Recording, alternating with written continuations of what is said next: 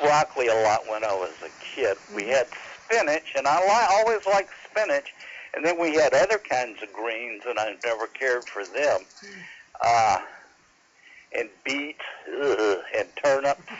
Well, I like them. Had to convince me that turnips were potatoes. No, you no, you cannot convince a kid turnips are potatoes. Where? You can't convince a grown-up turnips are potatoes. Liver, and my mother was a great believer in liver. And and I kept telling her that this was just no good. Now I get gout, and I am forbidden to eat liver. It's so wonderful. I'm Then absolutely we got Kevin. something. It was worth the That's- sacrifice. yes. You finally got something matched up to what you need and want. Yeah. Unfortunately, it's an extremely painful match. Unfortunately, there are other things that I do like to eat that also give me gout, so I don't get to eat them. But, um, but I love, you know, you talk about the cars and everything. We had, uh, my father had uh, the habit of buying older cars and working on them and getting them going. And uh, we went through. A, I look. We had several Studebakers. I thought they were great cars. Yep. I learned how to uh, change gears in a in a uh, Studebaker, and uh, it took me some time to get the get the hang of uh, stick. Sh- well, it wasn't a stick shift; it was a column shift, but you know the the manual transmission to get hmm going. I think maybe it wasn't all the way synchro mesh. I don't know, but it was one of those old ones that looked the same on both ends, as pointy on both ends. Like Studebakers, but, the, Oh yeah, yeah, yeah. I've seen pictures of them. Yes. but those were neat cars. I liked them, and uh, and I liked the old Volkswagen Beetle, the Mm-hmm. Mm-hmm. Mhm. old ones. I had two. You had two. had to. My second car was a Volkswagen Beetle, and uh, the car I owned when I got married was another one. I had a, I had a '61 and a '74. My first new car was a Volkswagen Beetle. What happened to it?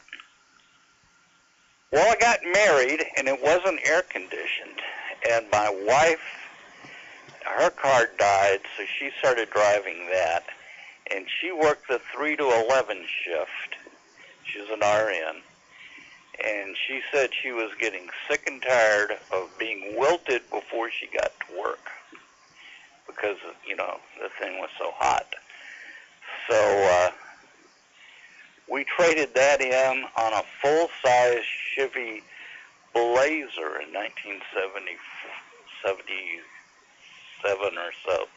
And I remember filling it up for the first time, and I said, sure, gas has gone up to 49 cents a gallon, and this thing uses a lot of gas, but we're going to enjoy this. Did, it, did you ever thought you'd be paying four dollars a gallon? No, I actually haven't yet. But Okay. I, uh, it hadn't gotten quite. Some grades of gas have gotten past four here, Mm-hmm. and then actually in the last week or two, our gas has actually gone down just a smidgen. I don't know what's up with that, but What is it this week? What are you paying this week? uh, I think it's it's about. Uh,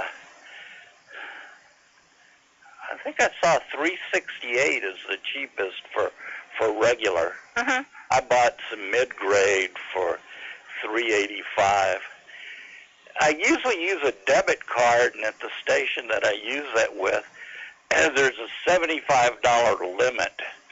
So I have not gotten a full tank of gas. oh my gosh. Yeah. It's Oh my gosh. How many gallons does that puppy take? oh, I think what, twenty seven or so. And it gets about How many miles a gallon do you get? I think it's about sixteen, seventeen in the city. This is not cost effective. No. No, but it's paid for, you know, Mm-hmm. good. And uh, I heard a stat this week. You think? Did you know what the average person drives a day? The Mhm. average person? Drives a day in terms of mileage. Um, gee, the average person, I would say And I think the number is low. 40 miles a day. Richard, you got a guess? I I think it is less than forty. You are Uh, you are correct. It's less than 40. It's uh, maybe about 27, It's less than 27. Really? Yeah. 27. I know I do. Uh, Oh, anywhere. So I tip the balance here. They say the average person drives seven miles a day. Oh, for goodness sake. Yeah. Uh, I wonder how they calculated I that. don't know. well, are they counting like little kids and I guess so. people in prison? guess so. I mean, how could it come up with a, a number of seven miles a Uh, day? I don't know. who haven't driven in 20 years. You know, the warden won't let them out. yeah. They have a driver's license, but Yeah. that's really interesting. I, I would love to know how they came up with a number for that. well, I don't know. You know, statistics. Okay, what is a lifetime warranty? When you buy an appliance and it has a lifetime warranty, how do you interpret that? What? you know, I've often wondered about this. You know, Yeah, well, we did earlier, so I'm, I'm asking you for your opinion. time is that the lifetime of the appliance? Yeah, I was just going to say it's probably. Um, Lifetime of the outfit that sold it to you? Uh-huh. Is it? What is it? I don't know. I don't know. I always thought it was my lifetime. If I'm if I am still alive and I can bring the receipt and the appliance back to the store, they have to replace it or honor the warranty. Or maybe they can You know, start saying. Maybe Maybe, that under the criminal code of the state, of Texas, a lifetime is 60 years. Is is how many years? 60 years. but they now in, in Los An- in Los Angeles when they're saying to somebody up to for prison, you know, l- uh, you know, life or whatever, I think it's seven. I think in California they say life lifetime or seven years. Seven years. Yes. So how how do you get a lifetime sentence Yeah. being only seven And years? We have some interesting um, um, sentences, and and for a lot of our crimes, the maximum sentence is life and up to 99 years in prison or life in prison. And very often, the jury sends in a message to the judge saying, "What's the difference between life and 99 years?" and the judges were never able to tell them. Now, in Texas, you are eligible for parole after either half or two thirds of what you're sentenced to. Now, I mean, you are eligible to try for parole. You don't necessarily get it. But anything over 60 years counts the same. So, you know, a jury, it, it's, all- it's all the same. Except we now have life without parole. Right. But if if That's- that's you get if you get alternative. to apply for parole, if you get to ask for parole after you've served half a sentence, how do you know where the halfway point is with a life sentence? Well, no, because it's, in Texas, it's 30 years. A life sentence is 30 years? No, it's 60 years, but half of that would be 30. Oh, I see. Oh, I'm sorry. I missed. I missed the, the link here. I Life sentence in Texas. yeah. You're Okay. eligible to try for parole after 30 years for some crimes and 40 for others. Minus 20 years for good behavior. Uh, yeah, you can get some good time and yada, yada, yada, and this, that, and the other. I don't know. You sound pretty knowledgeable in this. Well, I have, you know, I was a journalist, so I have been to more murder trials than I can count. but not in prison. And no, Okay, as as a, as, as a reporter, okay. not as a defendant. Thank goodness. And um, I've been to one execution, Oh, and I've been outside of the prison at another execution. And uh, I've interviewed a few folks who are no longer with us and uh, covered trials of, I don't know, two or three dozen people that are no longer with us. Uh, comedian Ron, Wright, Ron White said, who's also from Texas, said that uh, some states are doing away with the death penalty. Our state is putting in a a uh, a fast lane. Actually, we do no longer uh, send quite as many people to death row as we used to because for capital things now you can get life without parole. Do they do they used to allow reporters to interview people on death row? What's that? Would they allow reporters to interview people on death row? Every Wednesday. Wow. Really? Yeah, reporters go over there, show their press credentials, go in and give them a list of who you want to talk to, and if they want to talk, they come down to an area. What? Oh, we call it death row. It's it's not a row. There's like I don't know, 400, four or five hundred people on it. It's a Yeah. it's a whole wing of a prison. the whole block. How many, what percentage of the people in death row or on death row would be willing to talk on average? Not many, 10%? 20%? maybe so. Uh, the ones that I've interviewed, the scariest person I ever interviewed, and he's he's been executed. Can't remember what his name was, but he poisoned his own son with a poison, put poison in a pixie stick on Halloween, and held the kid while he died. Oh.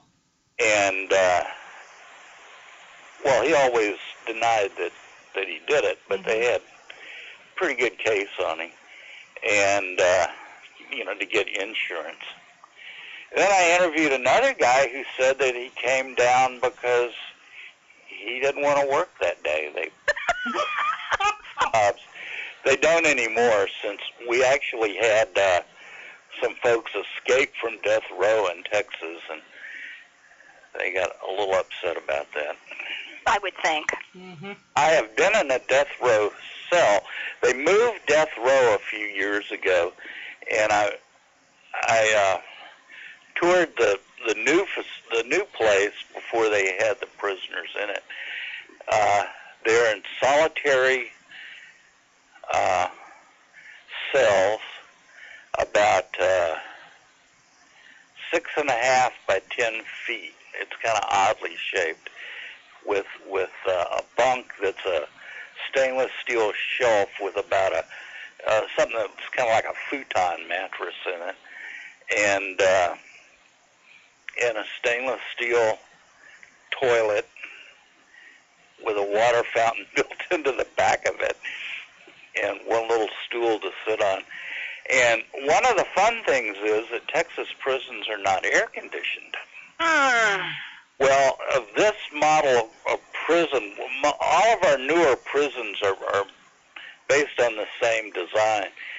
Uh, people were dying in there, so they do s- they do air condition it to 85 degrees, Okay. and the, it was a hotter day than that when I was in there. And if you sat very still, you could feel a little bit of you know there's forced air that comes around and you wouldn't sweat but if you moved at all you were sweating so uh, it's not the most pleasant place in the world Well, it's not supposed to be.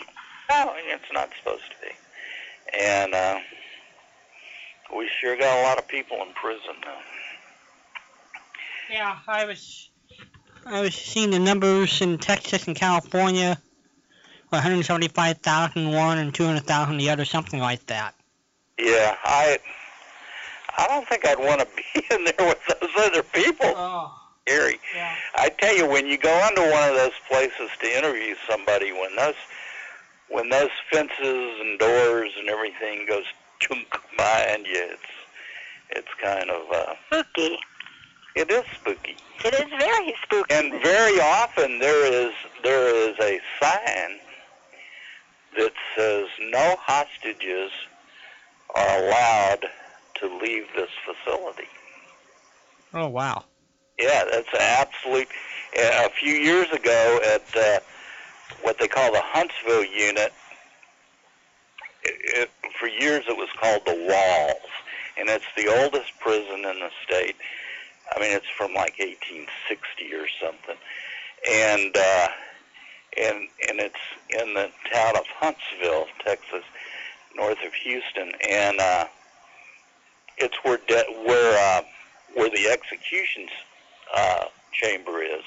It's not where death row is, but it's it's where they take folks to kill them, and and you know other things, and it and it for most prisoners, it's where they are. It's where they used to let them go when they were taken out of the system. Now they do it from whatever unit they're in, but uh, they had some really bad guys take some people prisoner, some hostage, some of the staff members, librarians, and folks like that, and they were held hostage for. I mean, they were in there for several days before uh, there was a big shootout, and uh, most everybody got killed, including most of the hostages. It, but uh, they, it's just a, a given that uh, you know that they won't release prisoners with hostages, because if they did that, Sure. people would be doing it. Hmm. Of course. And um, as far as I know, there's only one escapee from all of the Texas prison system who uh, is still on the loose, and he's in Mexico, and they can't get him. Uh, they have a remarkable record of uh, catching these folks who escape. I mean, there's a few escapes every year, but uh, you know, because some of the units are you know, it's not all that great a hardship to escape from. And they have, you know, work details and stuff. A lot of our prisons are on big, uh, sprawling properties, and they have farms and, s- and they raise animals and stuff like that. So a lot of the prisoners get outside to work. They're under supervision, but they can make a getaway sometime but not for very long.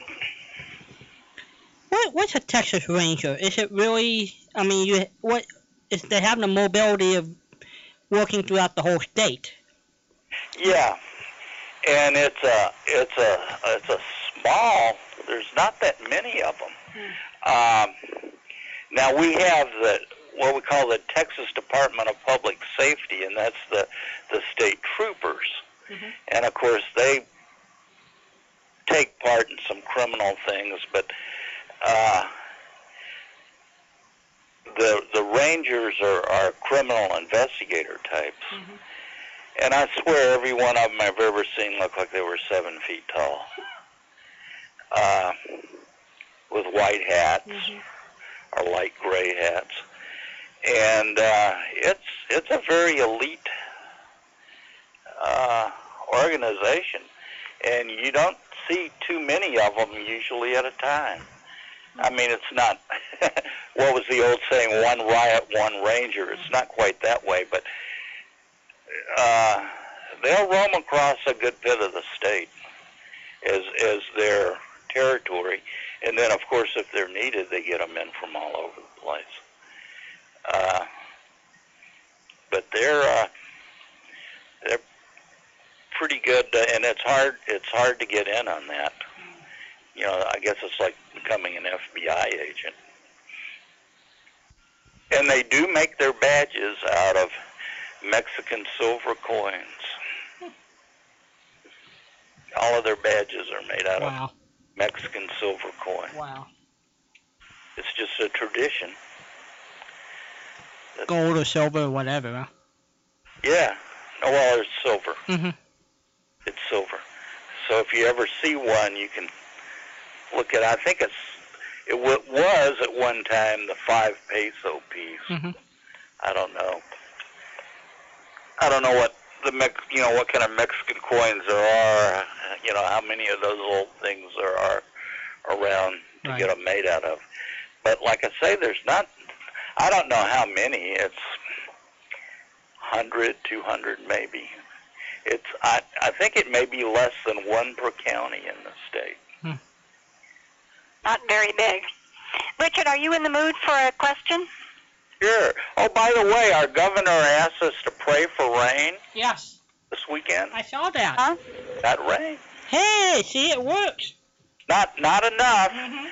it, it, there's a huge um, uh, wildfire going on west of uh, of uh, Fort Worth. That's what I was hearing on the news, yeah. Clubs went all around it, but not over it. Well, I- it's the first time in history that all 254 Texas counties have been uh, declared in drought.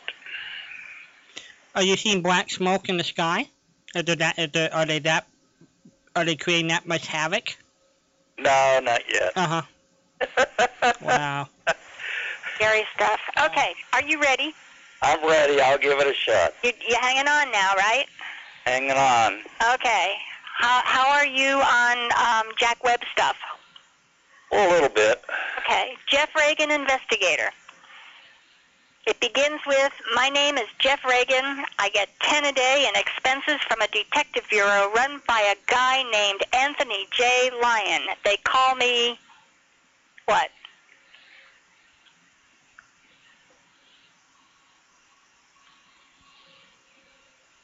Reagan, but I don't know. All right, I'm going to do this again. Now you have to do this with a Jack Webb voice. My name is Jeff Reagan. I get 10 a day in expenses from a detective bureau run by a guy named Anthony J. Lyon. They call me. A PI? No, it's, it's a nickname. All right, we're going to. Oh, I don't know. I don't remember. I haven't heard that many of those. It's a great show. All right, we're going to get you another one. But I haven't heard that many of them. Okay, who was the detective known as the Saint? What was his name? The Saint? Uh huh. Simon Templar? Alright. Tim, very good. Alright. All right.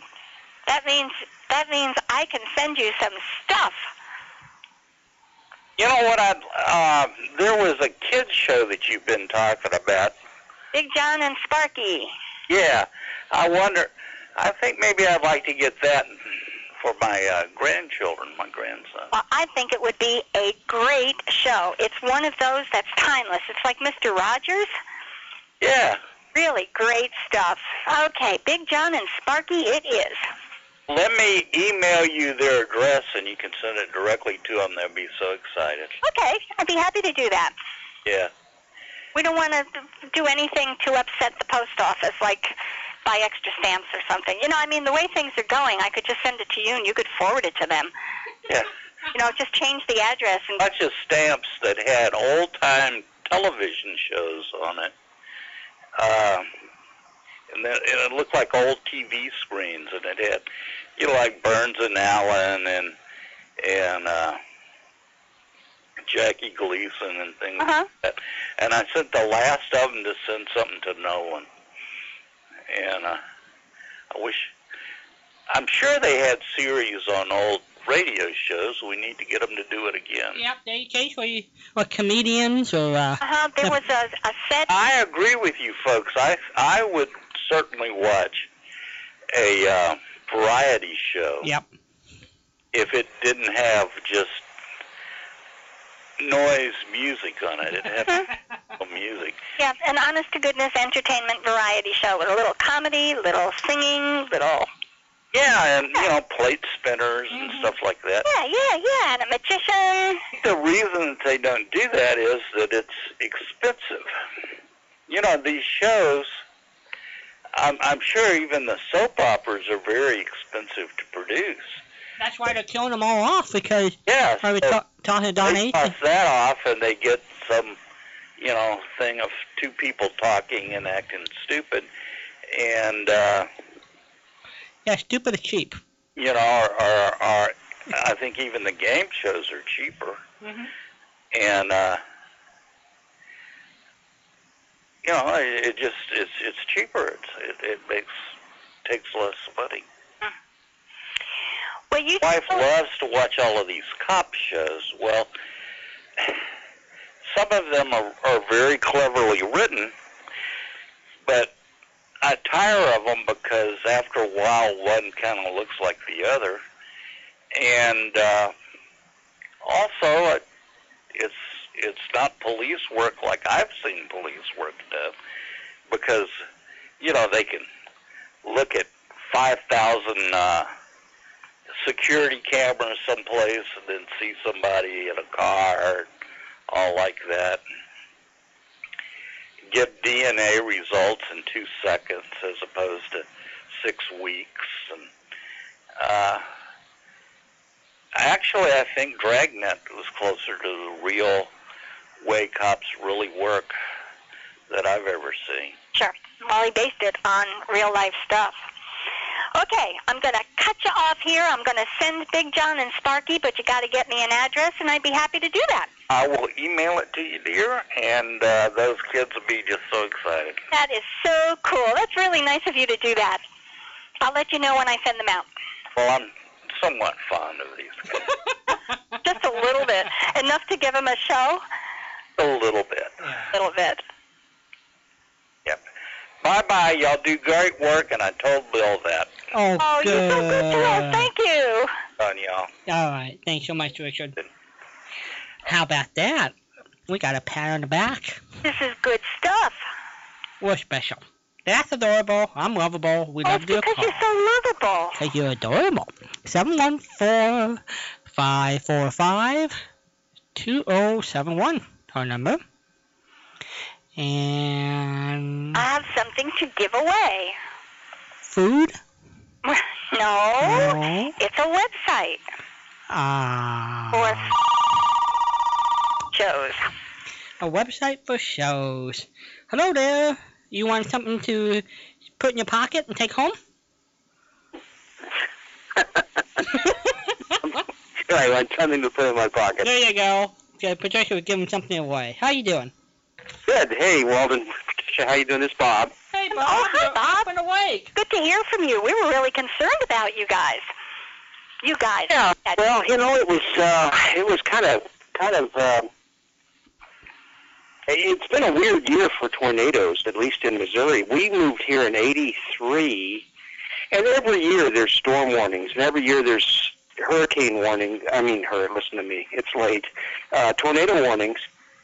But uh, I don't remember in all the years we've been here having any actual destruction within the- the greater St. Louis area. And this year we've had three different occasions where we've had strikes. And this one yesterday, not only did it do that damage to the airport, it knocked, it, it knocked down about 100 homes. I saw some pictures. It was. It, it's really heartbreaking. And I'm pretty familiar with that area over there. Yeah.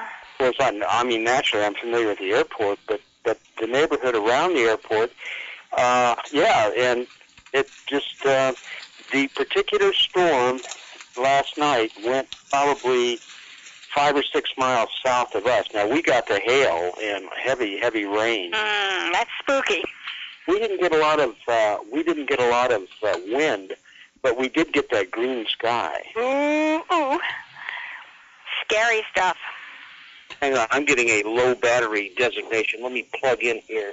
You know, I lose you for any reason, I'll call you right back. okay, 'cause you know, unusual. Joanna always tells me, 'cause living in Texas, they get they're in Tornado Alley, Mm-hmm. and they always think it's gonna come near the airport, but it bypasses and it's there it is 'cause the heat in Texas is so hot.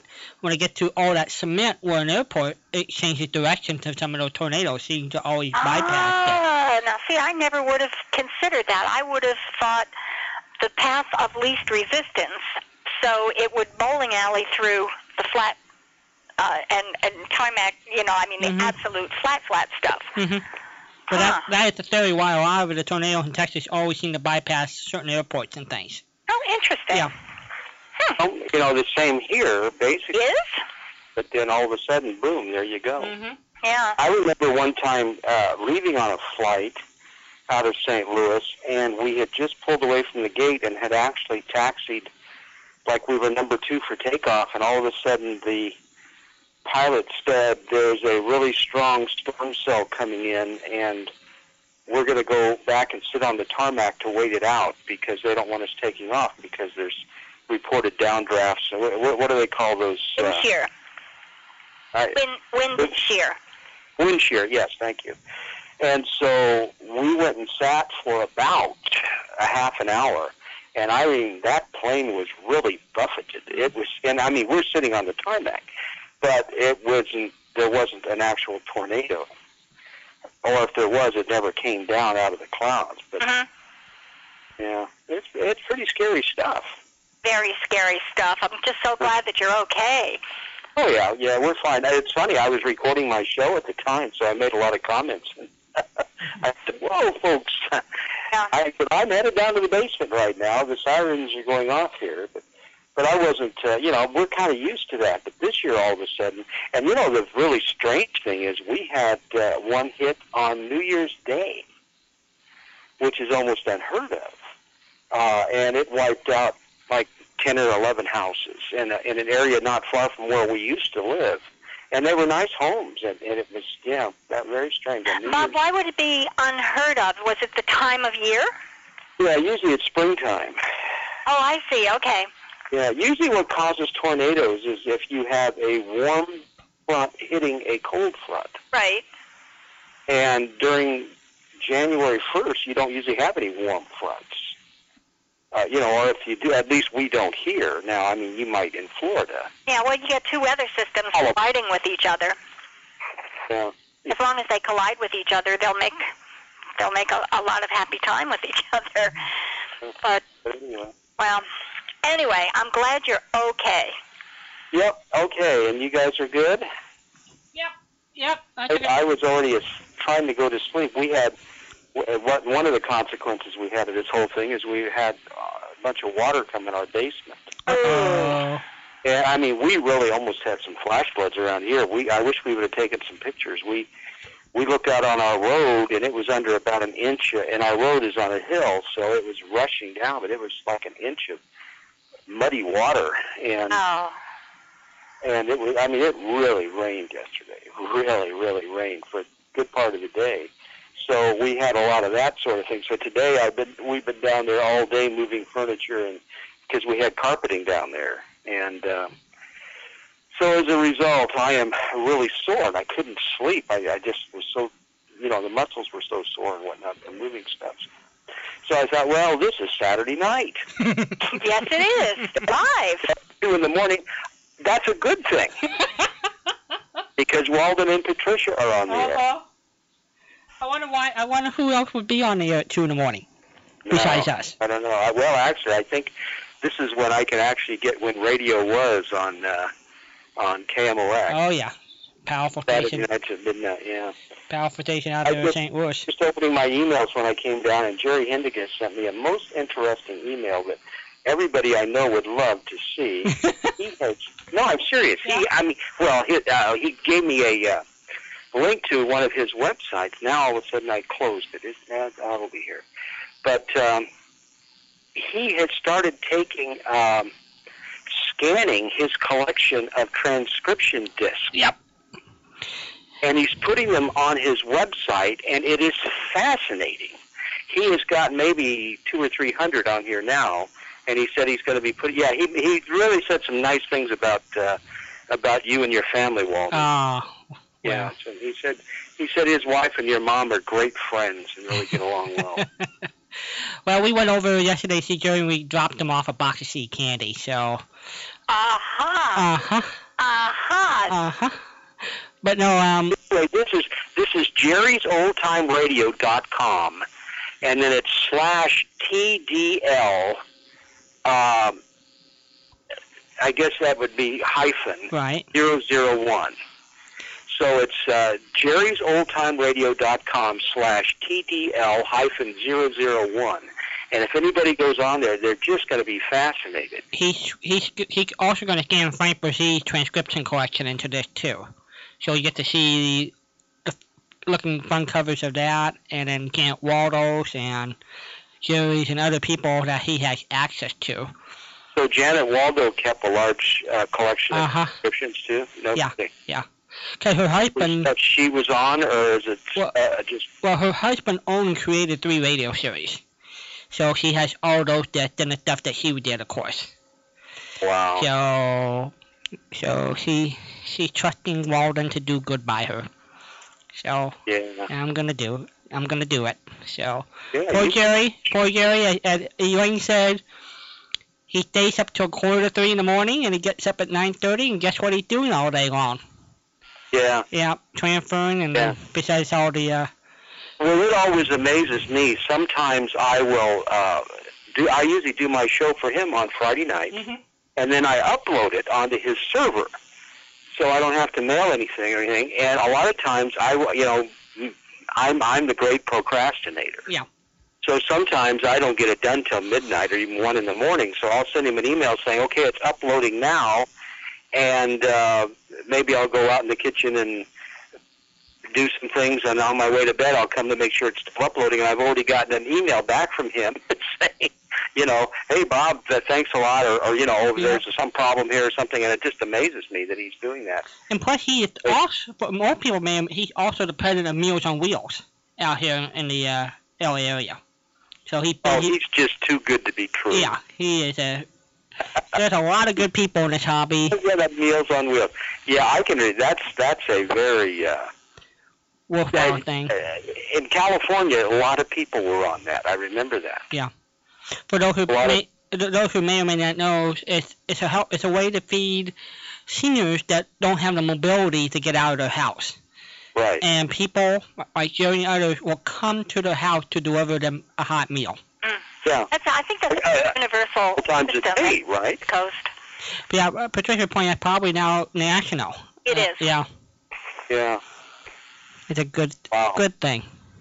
very good thing. That's something. And it's not only seniors, people who have trouble getting out, people who are disabled, um, there are people who have no transportation. Wow. Um, it's they pay for it. It's not uh, you know a, a free distribution, Mm-hmm. but the meals are nutritious, they're balanced, they're ultra reasonably priced. So it's you know it's great for people who are not Yeah. are not Not able. sure that all of them do pay for it, do they, Walden? I don't know. Probably some. It probably probably different rules probably apply to certain people. Yeah. You know, I imagine there's a lot of it is subsidi- subsidized. Oh, I would think so. Yeah. Yeah.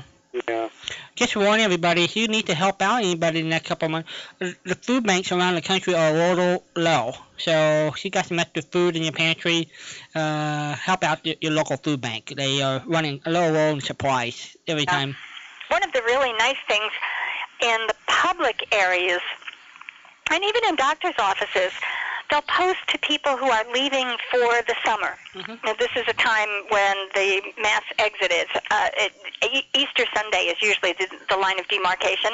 So people who have summer homes and winter homes will be leaving sometime this month within the next couple of weeks. And there are big posters and signs all over the place saying, when you clean out your cabinets, remember the food banks. Oh. And that's really cool. That's a good thing. A lot of a lot of places. I don't know if they've they've done it at the post office, but in doctors' offices and other public places, they'll say, "Make this your last stop before you leave, and drop off your canned goods and other non-perishables that we can distribute." And the libraries and other places will make sure it gets to the food banks. Well, let me ask you this. Now, the people in Florida that do this, they, they leave during the summer, correct? They leave for the summer. Yeah. Yeah, um, yeah. Now, are those people, are they mostly like uh, the, the winter birds that come down there just for the winter? Uh huh. The Or, snowbirds. or is their principal home in Florida and they just, they don't want to be there when it's too hot? Well, it, it's an interesting question because we have a Homestead Act here. So if you're in your home for six months and one day, you get to deduct $25,000 from the assessed value of, you know, the taxable assessed value of your home. And so people who have a home here and a home up north are always here a minimum of six months and one day. The, the, what is what is the advantage now? They get to deduct what? they, it's called a Homestead Act, and if they declare residency, it has to be for a minimum of six months and one day is considered full-time residency, and full-time homeowners have get to deduct $25,000 from their assessed tax valuation, Oh yes, yes. paying taxes on $25,000 less than they would if they were part-time residents. So these Right. are people who have homes in both places. They don't want to be cold in the winter and they don't want to be ultra hot in the summer, so they swap back and forth. Okay. And uh, you know, n- another nice thing that Florida does, I think. I, I guess it depends on your point of view. but but but no, they they protect uh, your home against creditors. yes, Your, that is your home, your home is exempt. In other words, if somebody has a judgment on you, they can't go out after your home if it's your principal place of residence. Is, That is- I right on that? for bankruptcies as well. Yeah, and on uh, like in Missouri, we've had an awful lot of people that you know have had liens put on their homes, and I don't know that there's been any forced sales. I'm not sure they can do that legally, but still, I mean, uh, come on, you know, p- it's uh, people are in hard times, and I understand that you know if you have a debt, you should pay it, and and people try to do that, but when you have these some of these companies that just are going to play hardball and you know, they say, well, you're a homeowner. We'll just go after your home. You know, and it just I, I- it's always kind of bothered me.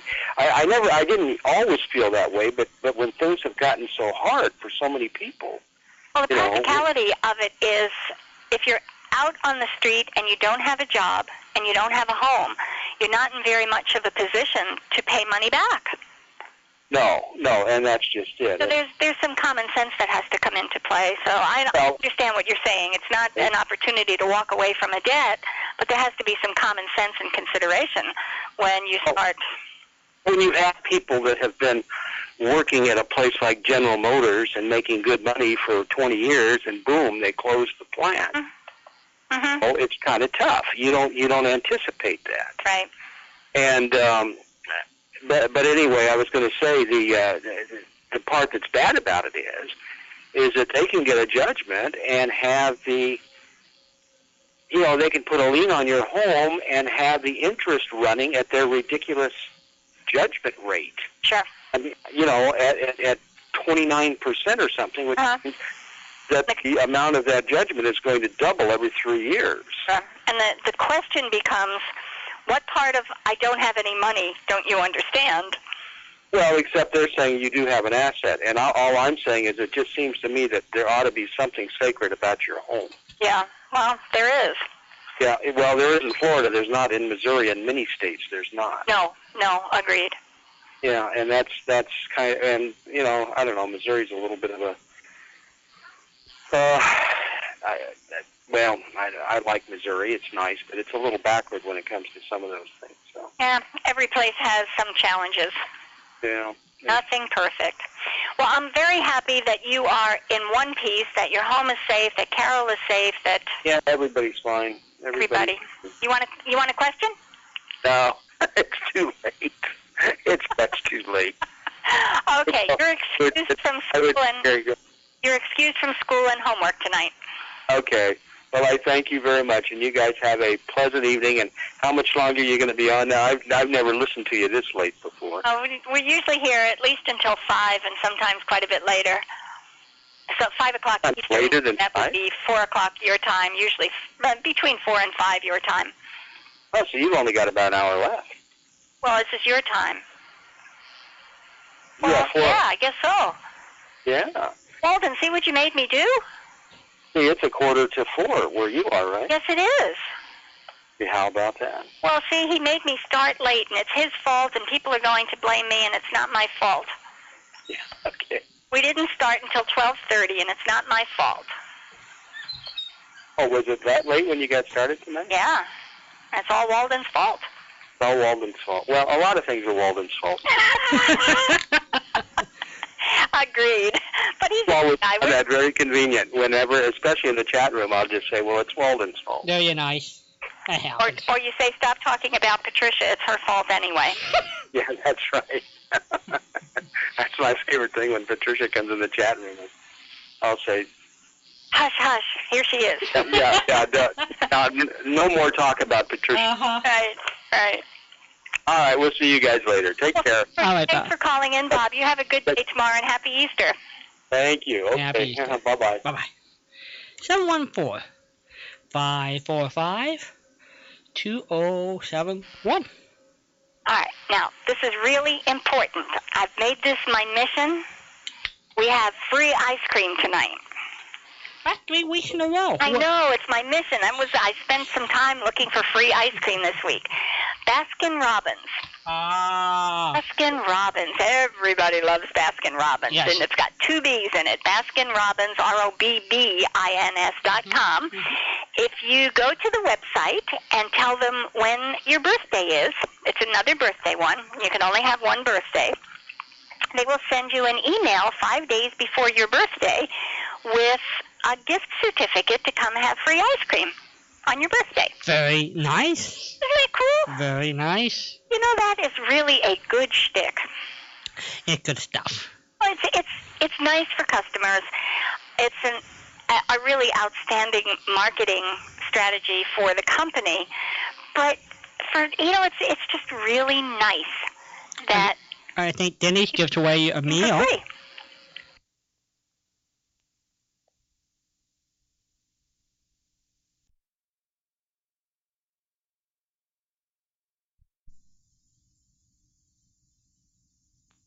with a free a free meal in the house. Wow, we don't have a Red Robin here. Ah, but I know you have a Denny's, We have a Denny's here. Mm-hmm. Uh-huh.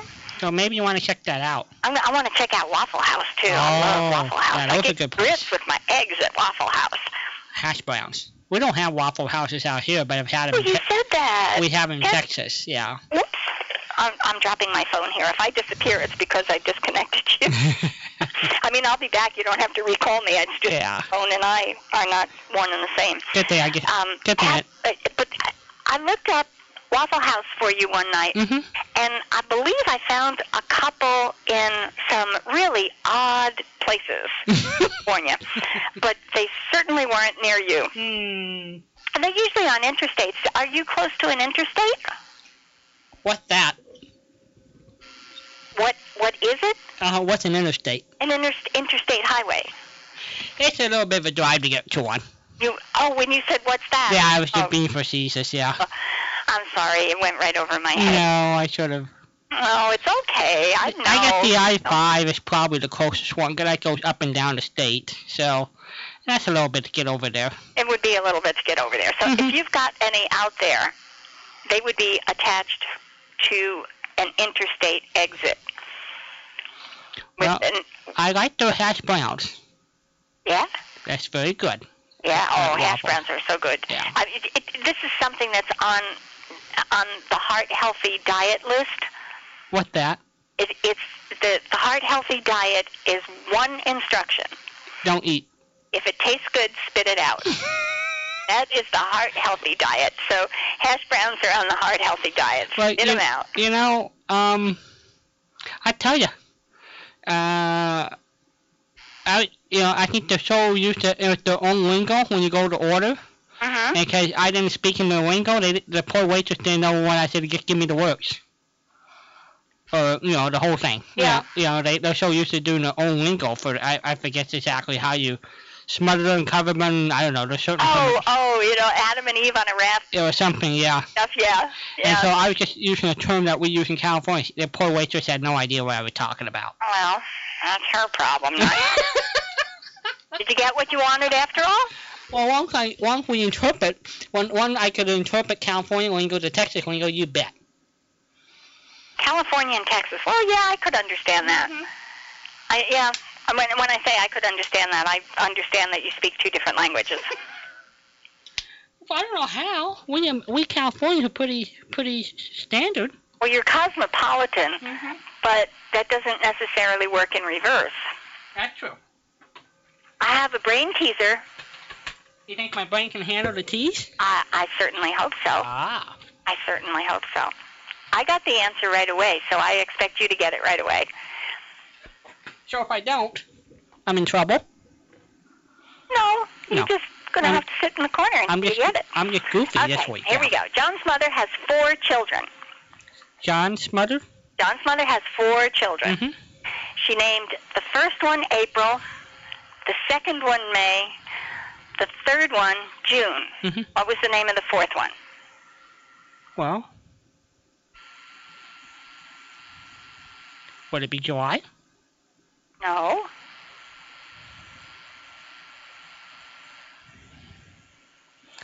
You say John Smothers, not Joan Smothers, huh? John's mother, right. John Smothers. Had four children. He named them April, May, June.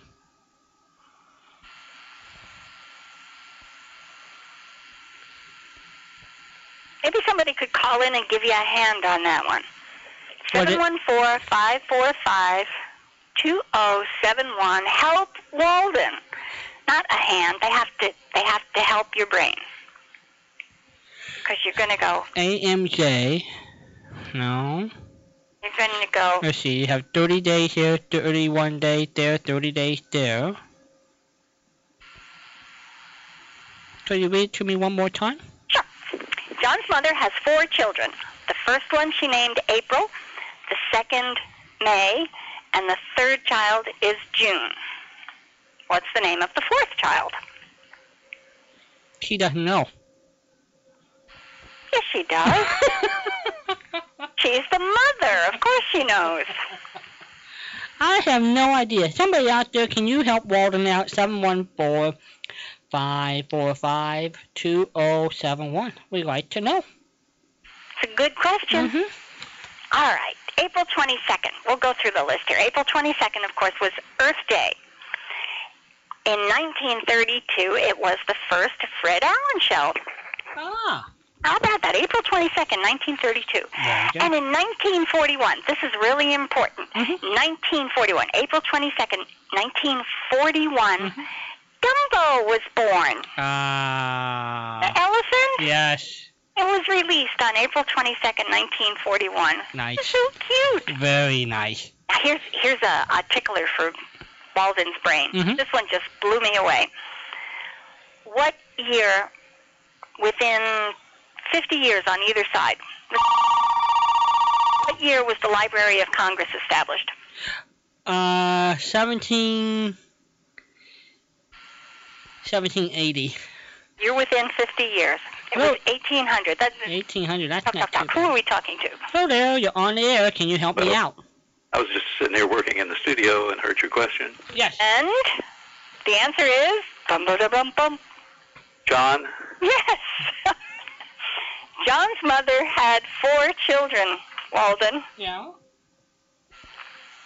April, May, Oh, June. oh, oh. See, you know how I was interpreting that? The, the person, John's Mothers. I was thinking that was a mother's name. I didn't think about John's mother. John's mother. Okay. Four that's- children. Oh, geez. he was the fourth. Oh, geez. That's pretty He good. had three sisters. Very good, Nolan. Wow. ready when you are on uh, Fipra McGee. Take your time.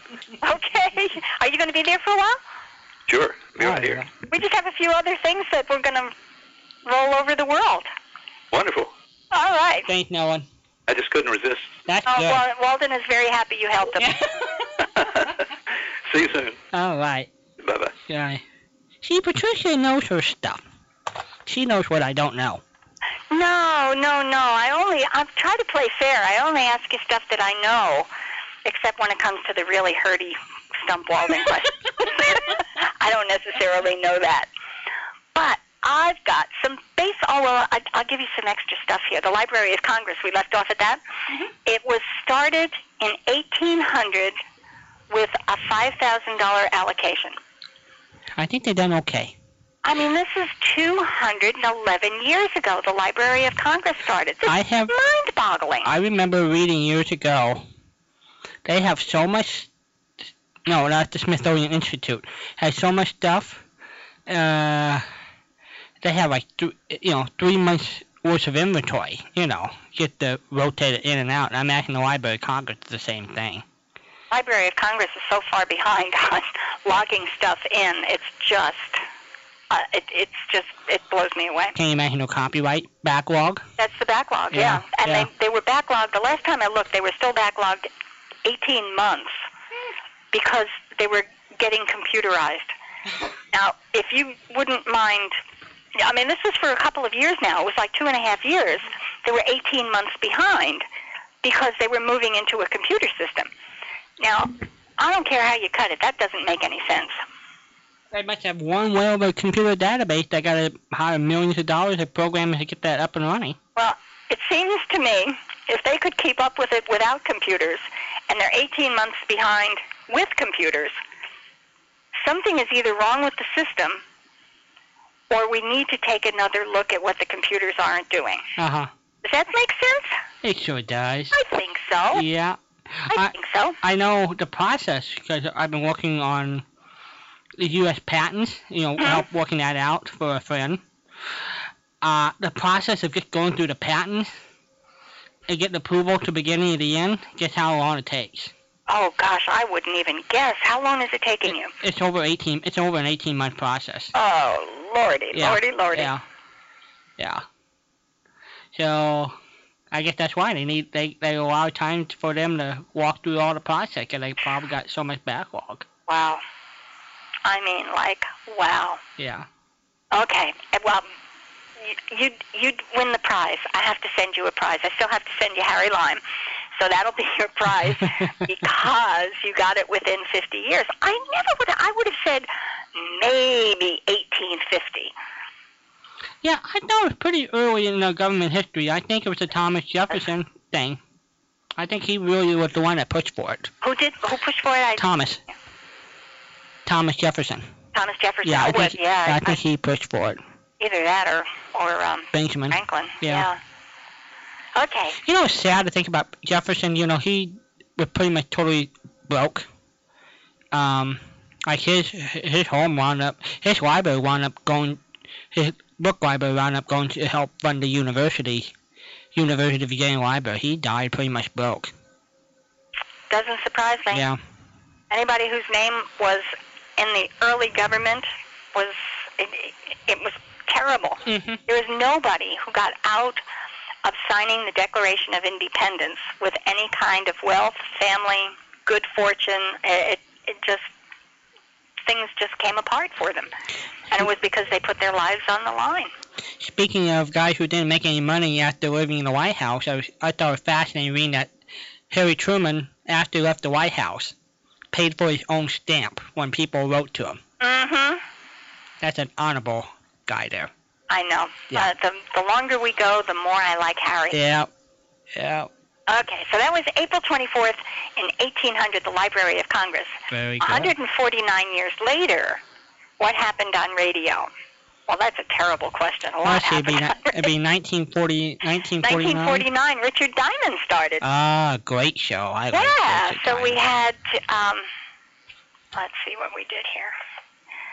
Okay, so in 32 we had Fred Allen, Mm-hmm. and in 49 we had Richard Diamond, and in 55 we had X minus 1. A good day, a good triple play. It was a triple play. And Mm-hmm. then in 1969, this is on April 24th, 1969, Paul McCartney said, There is no truth that he died. Well, still around. There- There were rumors that he was dead on Oh, Wow. that day in history, and he appeared and said, No, there is no truth to the rumors that I'm dead. Interesting. Yeah. I, Interesting. I, I got a baseball question for you. Me? You want a baseball question, or do you want your Stump Walden question? I'll take the baseball question. I first. knew you would. Yeah. I have faith. I've got two baseball questions All for you. right. All right. Um, give me something close to the first opening day night game that played under the lights. Uh, it was played um, opening day, night game, 1938. This is opening day. Mm-hmm. This is not the first time under the lights. Okay. First opening day under the lights. Hmm. That was April 18, Yeah. 1950. For the, The first, first, the first major league game under lights was Thirty- um, in 1935. 35. Wow. I never knew that. Interesting. I know, you know, I kept Interesting. looking at these and I was saying, but that's not what this said, but that's not Mhm. what that said. Mhm. What they've got here, they've got in 1880, September 2nd, 1880, there were two teams representing Boston's prominent department stores. Jordan Marsh and Company and R.H. White and Company, and they played the game of baseball in Nantasket Bay, excuse me, in Hull, Massachusetts, and it was under the lights. It was the first game in history that was played under the lights. Wow. 1880. Isn't that amazing? Wow. They probably blew themselves up. And then on May 24th, the first night game in Major League. And on April 24th, we're back to April 24th, Hank Aaron hit his first home run in history. Hammery Hank. Hammering Hank, That's yes. right. Oh, my goodness. Okay, so I have a second baseball question. All right. Wait. All right, this is good. This is good. I know you're going to do this one. That one, uh, the, the other one was really sticky because there were lights all over the place. Mhm. Okay, who was baseball's first rookie of the year? Uh, I would say it was Don Newcomb for the Brooklyn Dodgers. Right team, Brooklyn Dodgers. Uh, Joe Black. right team. Brooklyn Dodgers. Uh, I think it was Don. He was a pitcher. Um, well, was it Jackie Robinson? It was Jackie Robinson It was Jackie. in 1947, and 40 years later, which would make it 1997, it was officially renamed the Jackie Robinson Award. Very good thing. Well, you know, a lot of people who are very big his- historians, Mhm. I mean, U.S. his- history histo- really think breaking breaking the color barrier in baseball with Jackie Robinson helped uh, set us up for the 1954 um, s- the school, the Brown Act, uh, Brown versus uh, uh, the Board of Education hmm they thought that really because base they really thought that helped implement uh people Yeah. feeling from baseball into other life, other parts of our life. able to translate it into other areas of Mhm. life. Well, that makes a whole lot of sense. I never thought of it in those terms Yeah. before. Just a just a thought Yeah, might be true. indeed. Yeah. All right. Well, are you ready? I have two Stump Walden questions. You had to double up. Well, no, I I had one left over from last week. We didn't get to week, and I went and I found one for you today, and I got to the bottom of my notes to make sure that I didn't miss too much, and there was this Stump Walden question. So I'll only ask you one. No, and I'll- I want to double. Other one. Dip, I want to double dip because I I want you to have something to do for next week. oh, you're brutal. okay, here's the first one. The characters Jake, Sammy, and Rosalie were members of the family in which old time radio show? The, the Goldbergs. Walden? Yes, my dear. That's correct. Silly me. All right, so now you're going to. Now, this one is really a stump Walden question. All right? Which show were C.B. Harrell and W.H. Parker associated with and in what capacity? I think that was Snow Valley Sketches. And they, they were the two New Englanders in that show. No, but that's, you know, you come up with the darndest things. No, that is not correct. And this is a very hard one. It is. Uh, well, uh, my first guess was the uh, the airplane show from the 30s, H- Howie Wing, but that didn't sound right. No. Well, let's see. Parker, there was a comedy team, Parker and something. Her, her Parker? But W.H. Parker, forget the other one. I'll, I'll give you just W.H. Parker.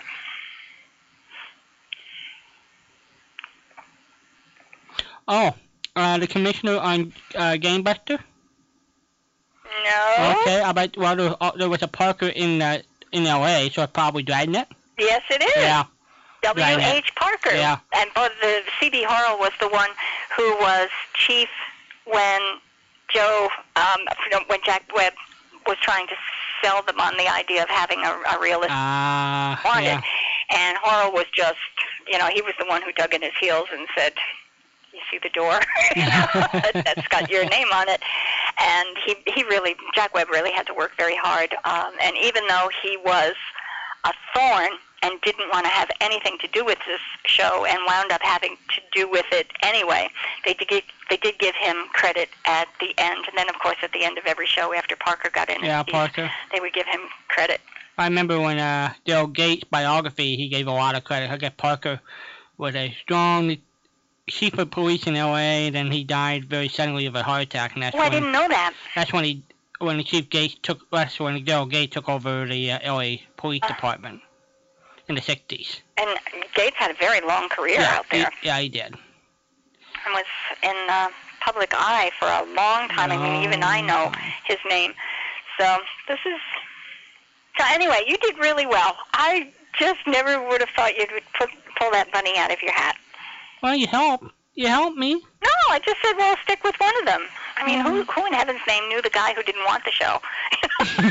I mean, his, his name was mentioned at the end of every show while he was there, but he did not have the amount of time that. I should have listened to the you know that's the Colorado Club tonight. That's where they featured it was on That's Joe right. It was Uh, a Oh, Dragnet. it was a, a dragnet. The Dragnet stuff. Very cool. Yeah. Oh. Very cool. Well, Walden got his baseball questions.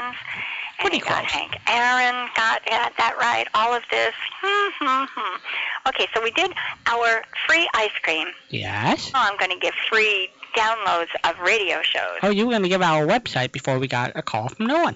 This is it. Yes. Well, Baskin Robbins website is for your free ice cream, birthday ice cream. And at old timers, I'm sorry, old time radio fans dot com, old time radio fans dot com will bring you to a site where you can download a whole bunch of really neat shows. Yay for All us. right. Good stuff. Yeah. Yeah. Good. s- Seven one four. Your turn. Five four five.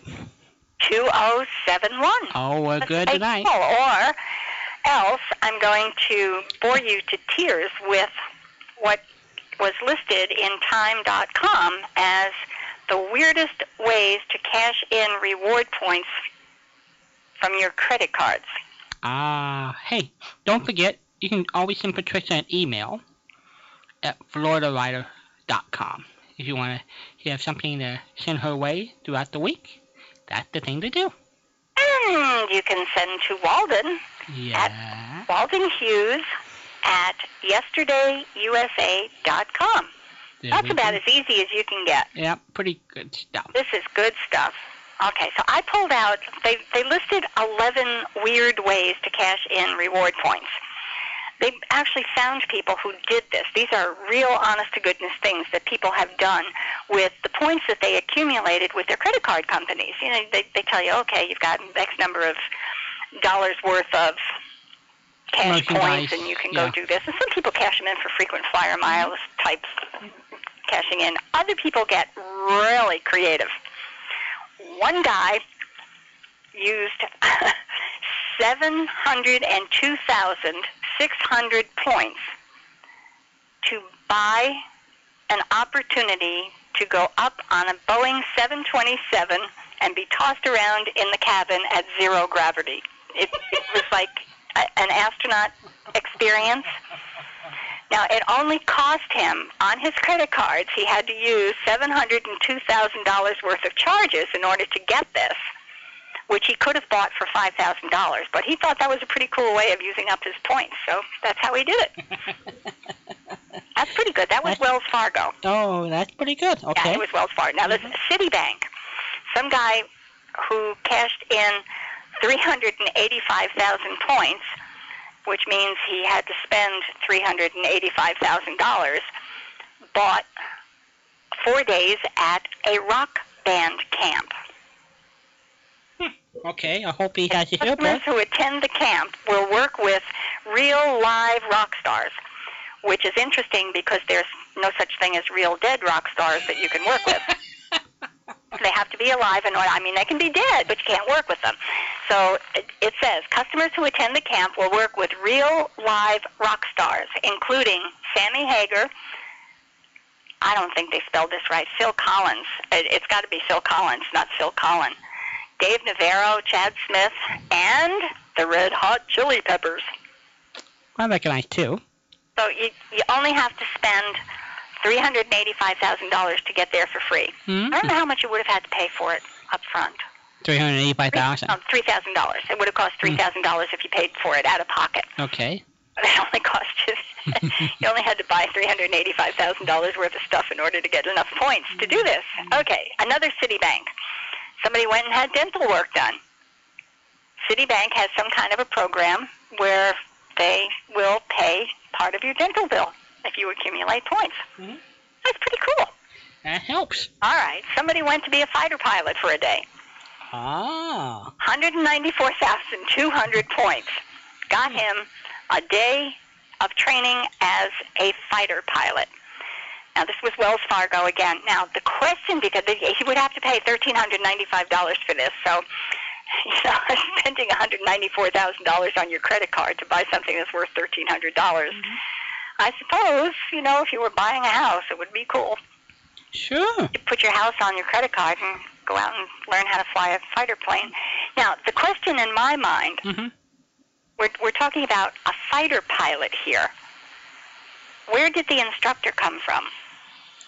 Well, my thinking is here in Los Angeles there are simulator people that can go up and fly, but they can get on you know World War One planes or whatever. You know, wouldn't be the current one, but I don't really know. It sounds like they were. I mean, they had this guy dressed up in, in honest to goodness stuff.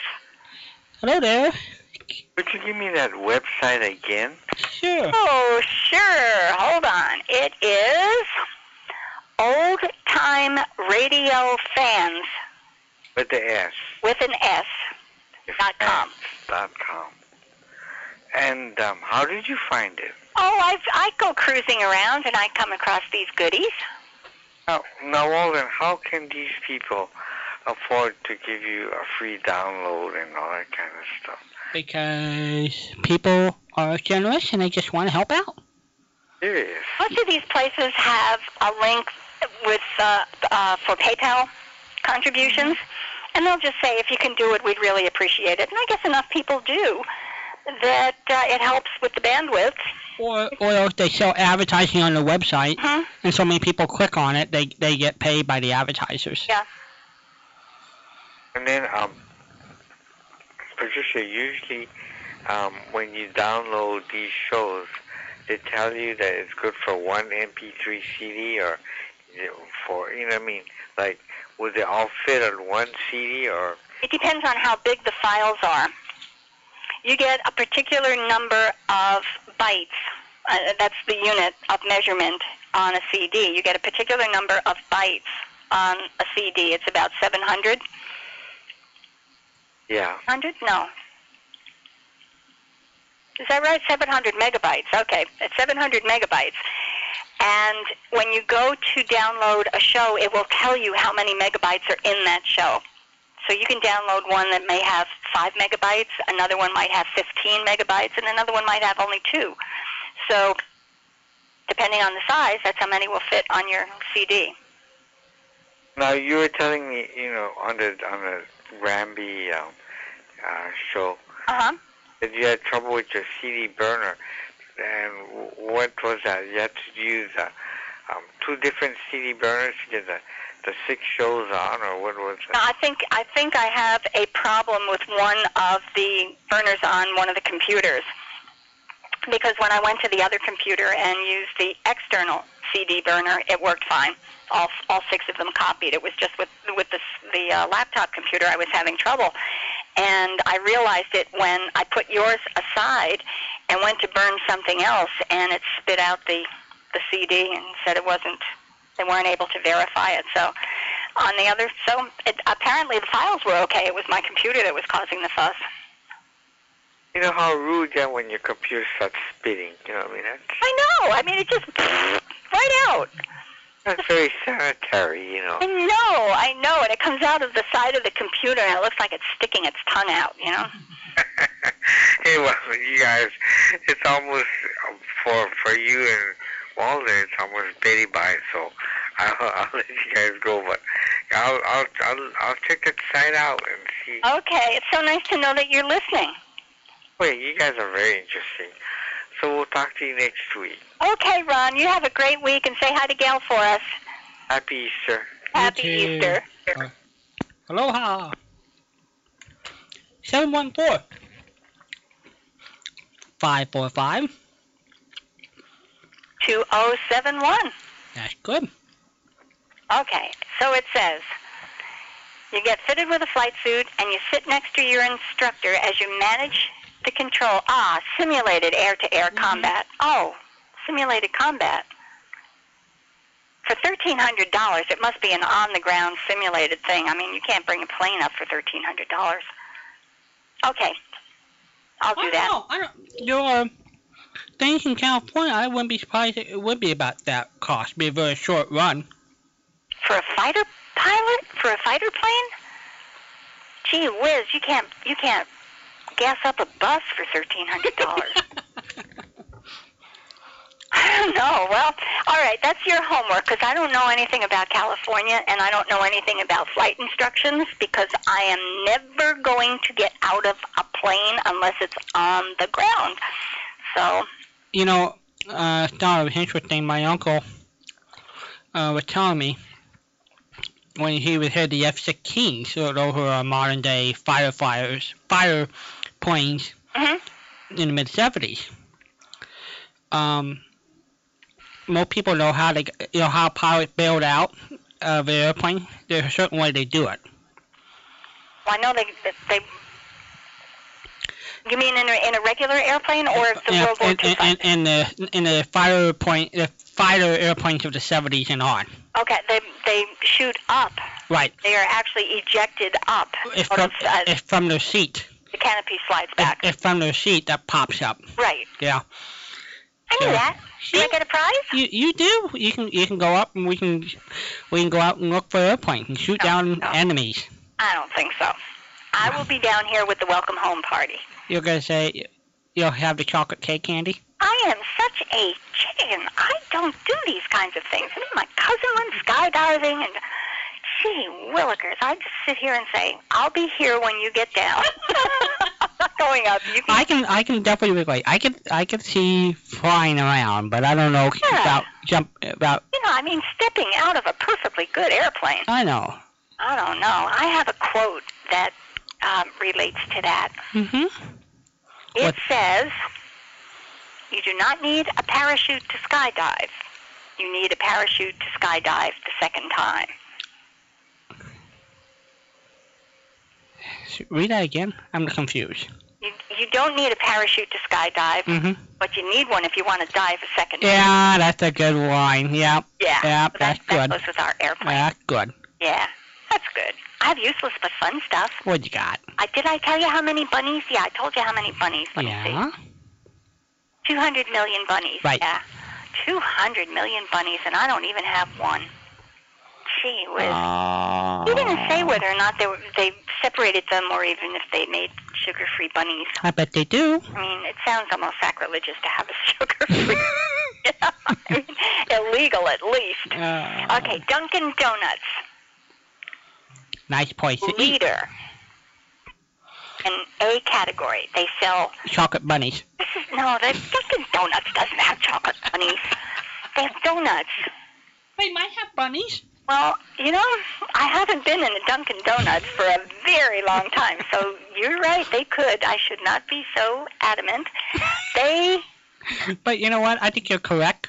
I'd be surprised. They do have chocolate bunnies. I'd be surprised. Except, you know, they they cross sell in so many. They, you know, they cross market in so many places. So if you if you eat a chocolate bunny, you might need a cup of coffee. I don't know. Okay, Dunkin' Donuts sells 2.5 million donuts and munchkins every day.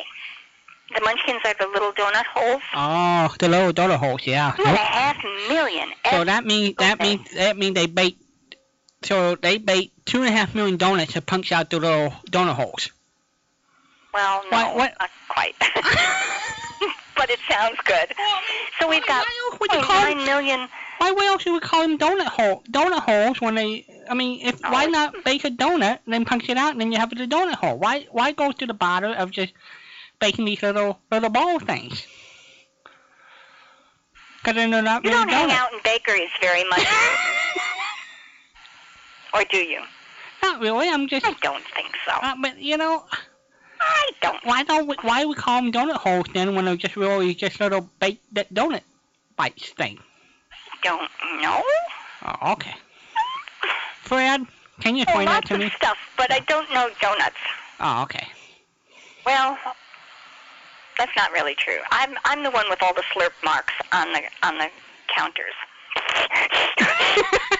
okay, donuts. So now we've got 2.5 million donuts and 1.9 million candy bars every single day.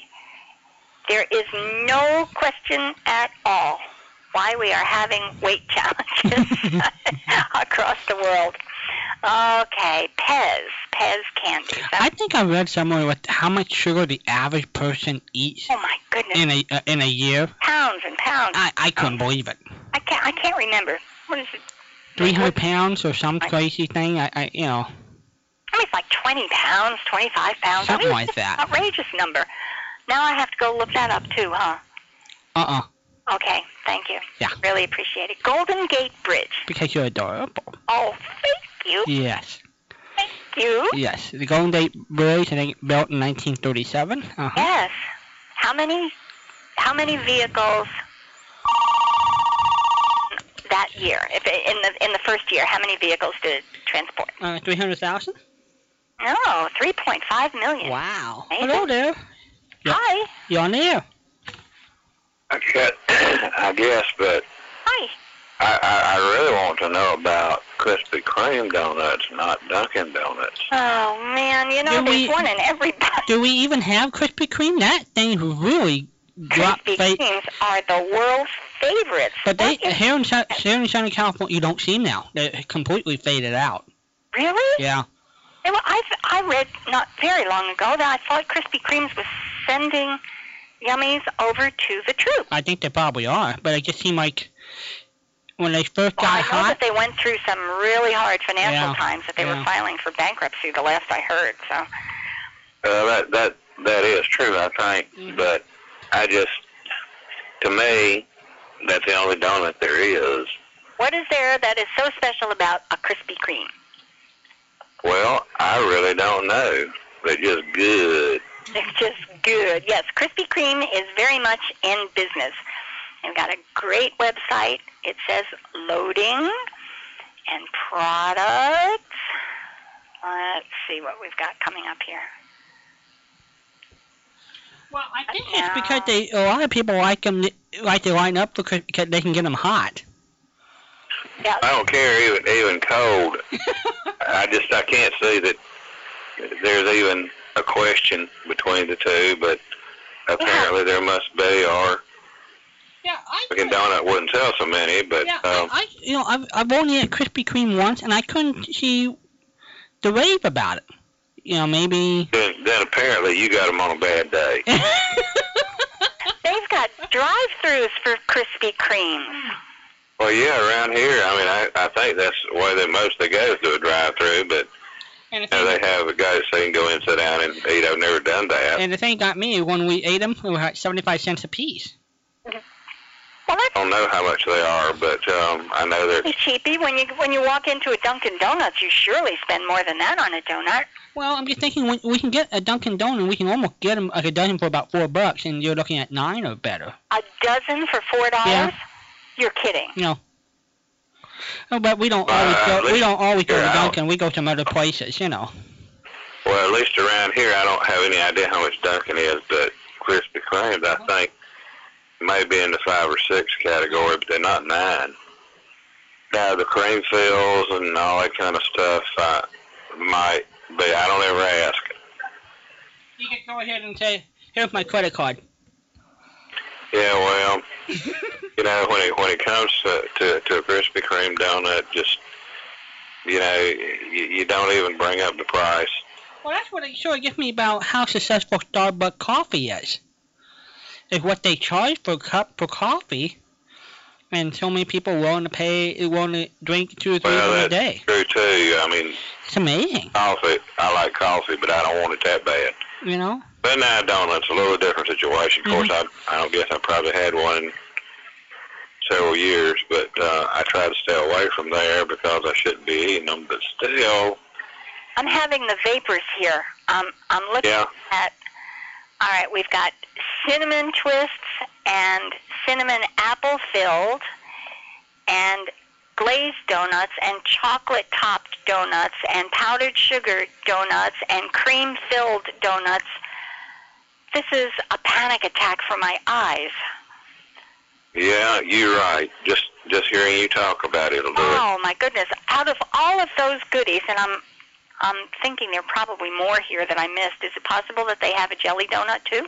Sure, it looks. Uh, I'm pretty sure they're bound to. I mean, I usually only buy the glazed and um, the Creamfield ones. No, But they got a jelly donut too. Out of all of those, which is your favorite? well, like I said, I I guess the, the glazed and the Creamfields are my favorite. But some of those I've never had. I I just always buy the the Creamfield and the glazed ones. Do you do you have a Krispy Kreme place up there? Oh yeah, there's um You have everything. there's there's two of them here in town that I know of. Yes. Two. I don't have Uh, one. I don't think. Store We local. had another, we had another one built closer to me several years ago in a uh, urban development thing. I think they got um, grant money or something to upgrade an area, and they built a Krispy Kreme, and it finally failed. And to my to this day, I can't figure out how come it failed. Now the other two been oh, as long as I can remember, and they're going strong. But that one, I don't know how on earth that thing failed. Um, all right. Well, I don't have It, one. it went down when when when they were having so much financial trouble, and I don't know if the local group where it was, you know, some local group built it, or if they're fran I guess it's probably some kind of franchise or something. franchise. So But, but I don't know if the company, you know, builds it or how the deal works. Building to, to running kind of thing. hmm Well, I don't have one here, and I have to tell you, I am offended. Yeah, well, you ought to be. I am offended. We've got a Uh, whole bunch of them, but they're all up by Tampa. You ought to. I think you ought to petition the company. I Oh, I'm already, I'm already picketing a whole bunch of other stuff I for think us. I think I think they should just re- award Patricia a franchise in the Fort Myers area for free. I don't want a franchise. I want the donuts. if Absolutely. I have a franchise, I have to work. Well, you can hire people to work for you. No, I think I would just like somebody to say, "Oh, Patricia, we really enjoyed your show, so we're going to send you a dozen donuts." A dozen donuts a day. Yeah, Yeah. that's cool. Okay. Yeah. What would you pick, Patricia? Looking at that list. Oh, the glazed donuts. Uh huh. Good stuff. Yeah. I bet you can eat more glazed donuts than you can other stuff like the cream ones. Oh yes, I'm. I'm sure you can, but um, I can put the others away too. okay, so now we've got Krispy Kremes and Dunkin' Donuts and 1.9 million chocolate bars a day just from the Hershey Company alone. Never mind Nestle's or Mars. I think we have identified why doctors are saying we have an overweight society. But boy, what a way to go, huh? Uh, yeah, I got to say we got a lot of overweight doctors too, so don't let it worry you. Right. that is true. Unfortunately, mine is not. Well, I say unfortunately. I'm very happy he's a healthy person. I want him. I want him forever. I told him if he ever retired, I'm going to show up in his garage. He's really good. So, I mailed something to you. What did I owe you that I would have mailed? I know. Um, you wanted. on all cars. Yeah. Yep. It's on its way. And I even wrapped up, I haven't mailed it yet, but I wrapped up the hard drive. Well, you know, I guess it's getting there. Yeah, I am. You know, and I could have gone this morning, and I thought, I'm just, I just can't do it. getting in the shower, getting out, getting, you know, I have to admit I did not do it. So Monday or Tuesday. It's all right. That sound cool? Yeah, I, just fine. I, no panic. I know. See, you know, when somebody tells me you don't have a deadline, that's exactly the way I take it.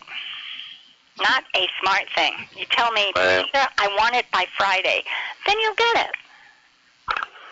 yeah, well, I don't believe I need it that bad, so Okay, then I won't kill myself. I don't. Uh, that's, that's, See, I haven't. Oh. This has been sitting here for a couple of weeks, but it is it is packaged, and I do not have software. I cannot find software anywhere, so it didn't come with software. If it needs a driver, um, they're up on the internet. I did check the Seagate sites, and they've got all of their drivers up there. So if if you need one, it's on the internet. But I uh, I believe we can handle it. get one. I did not get a disc with it. That, that's fine. I don't, I don't believe the problem. Okay. Are you are you in the market for a question? Absolutely. Yeah, he says. Yeah? Yes, yes. Go oh, ahead. oh, okay, okay. Let me see what we got here. You want a, a comic strip or you want, um, oh, here. I didn't, I, okay, this is good. Jeff Reagan. I asked the, the Jeff Reagan question earlier. I didn't hear it. I hadn't been here but a few minutes when. Okay, here it is. Jeff Reagan, the Jack Webb character, Jeff Reagan investigator. He begins the show, every show, with My name is Jeff Reagan. I get 10 a day and expenses from a detective bureau run by a guy named Anthony J. Lyon. They call me. The lion's eye. You got it. Oh, man, you are good. I don't know how you do this. I, it has been forever, forever since I got you on a question. Oh, yes, you can. It, Well, well, I, I mean, it's been a long time. the other day you were talking about um, horses. Uh huh. Who was Topper? Oh, that was um, Gene Autry's horse. No. No, Was uh, Hopalong Cassidy. Cassidy's horse. Yeah. And to my recollection, anyway, uh, do you know the color of it? Hopalong Cassidy. Topper was a white horse, and Hoppy wore a black hat and black clothes. Right. Correct? And you know, I, to my knowledge, um, him and Silver were the only two white horses I can remember. Uh, you know, that were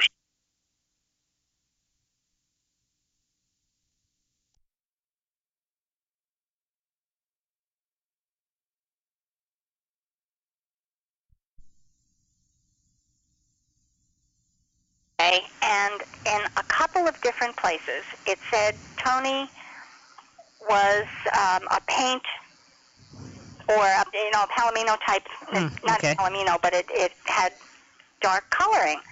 I didn't think so. I thought Tony was white. I thought so too. Mm-hmm. well. I don't. I just don't remember him. So All right. I, I may have told this story before, and if I did, I'm sorry. But it had to have been in.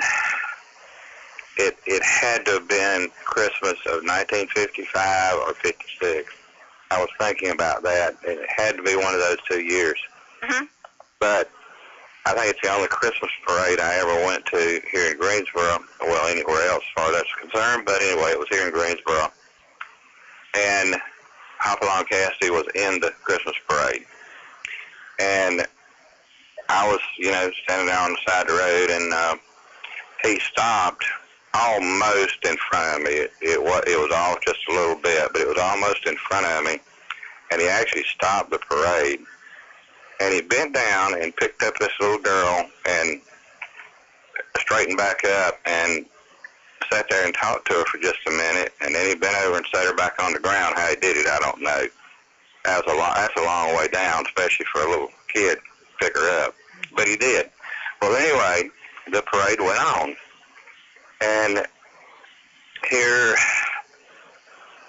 probably three or four years ago, I was talking to a fellow ham operator here in town that used to be a uh, keep my books for me.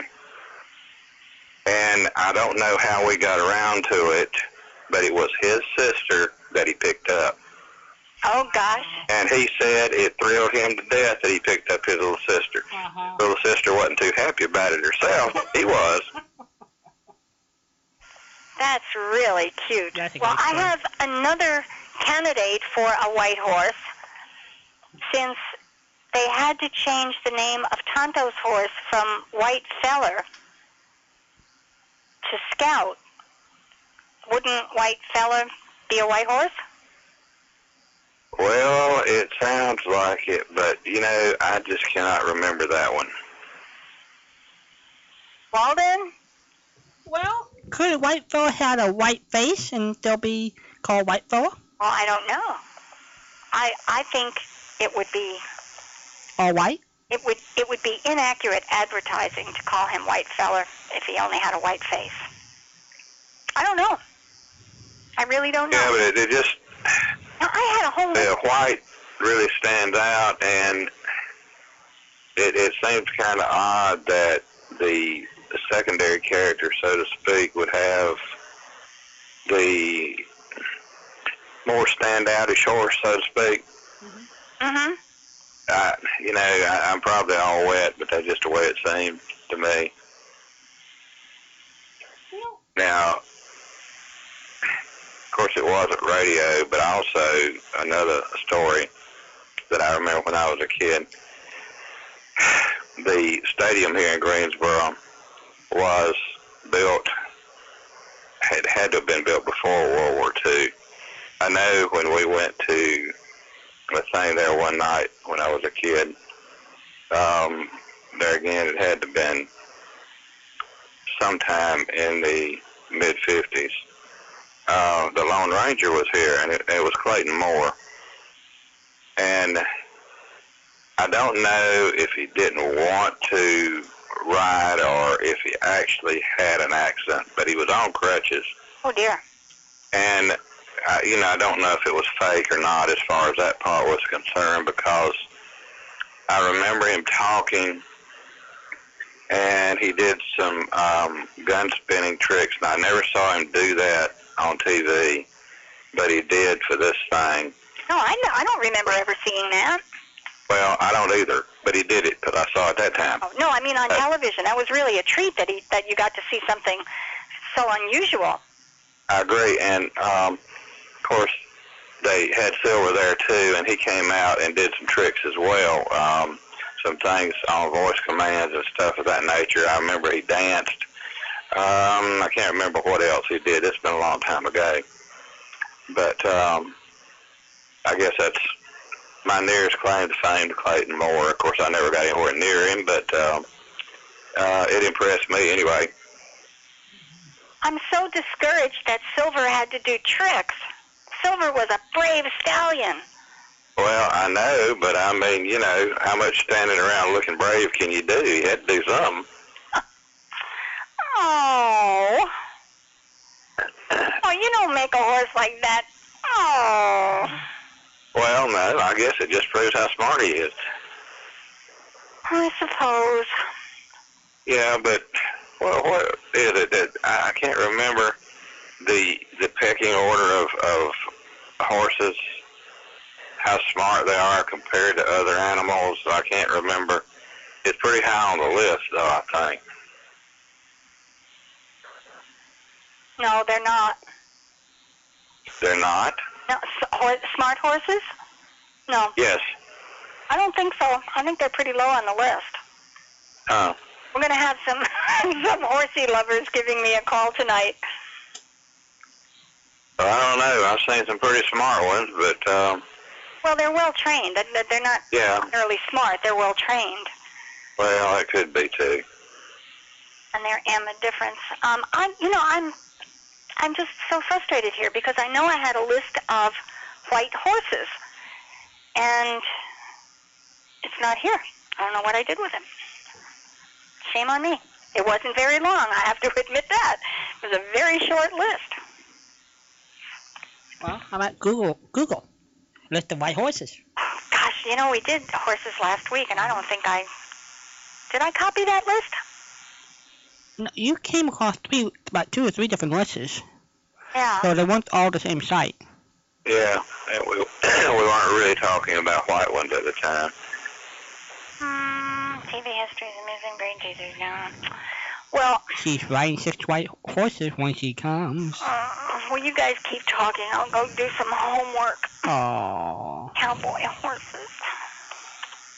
So how's the weather down there in your neck of the woods? Well, it's been pretty good this week. It's uh, Friday and Saturday. It's been kind of cold and rainy, but otherwise, it's it's been pretty nice. I think maybe it's gonna get over winter now.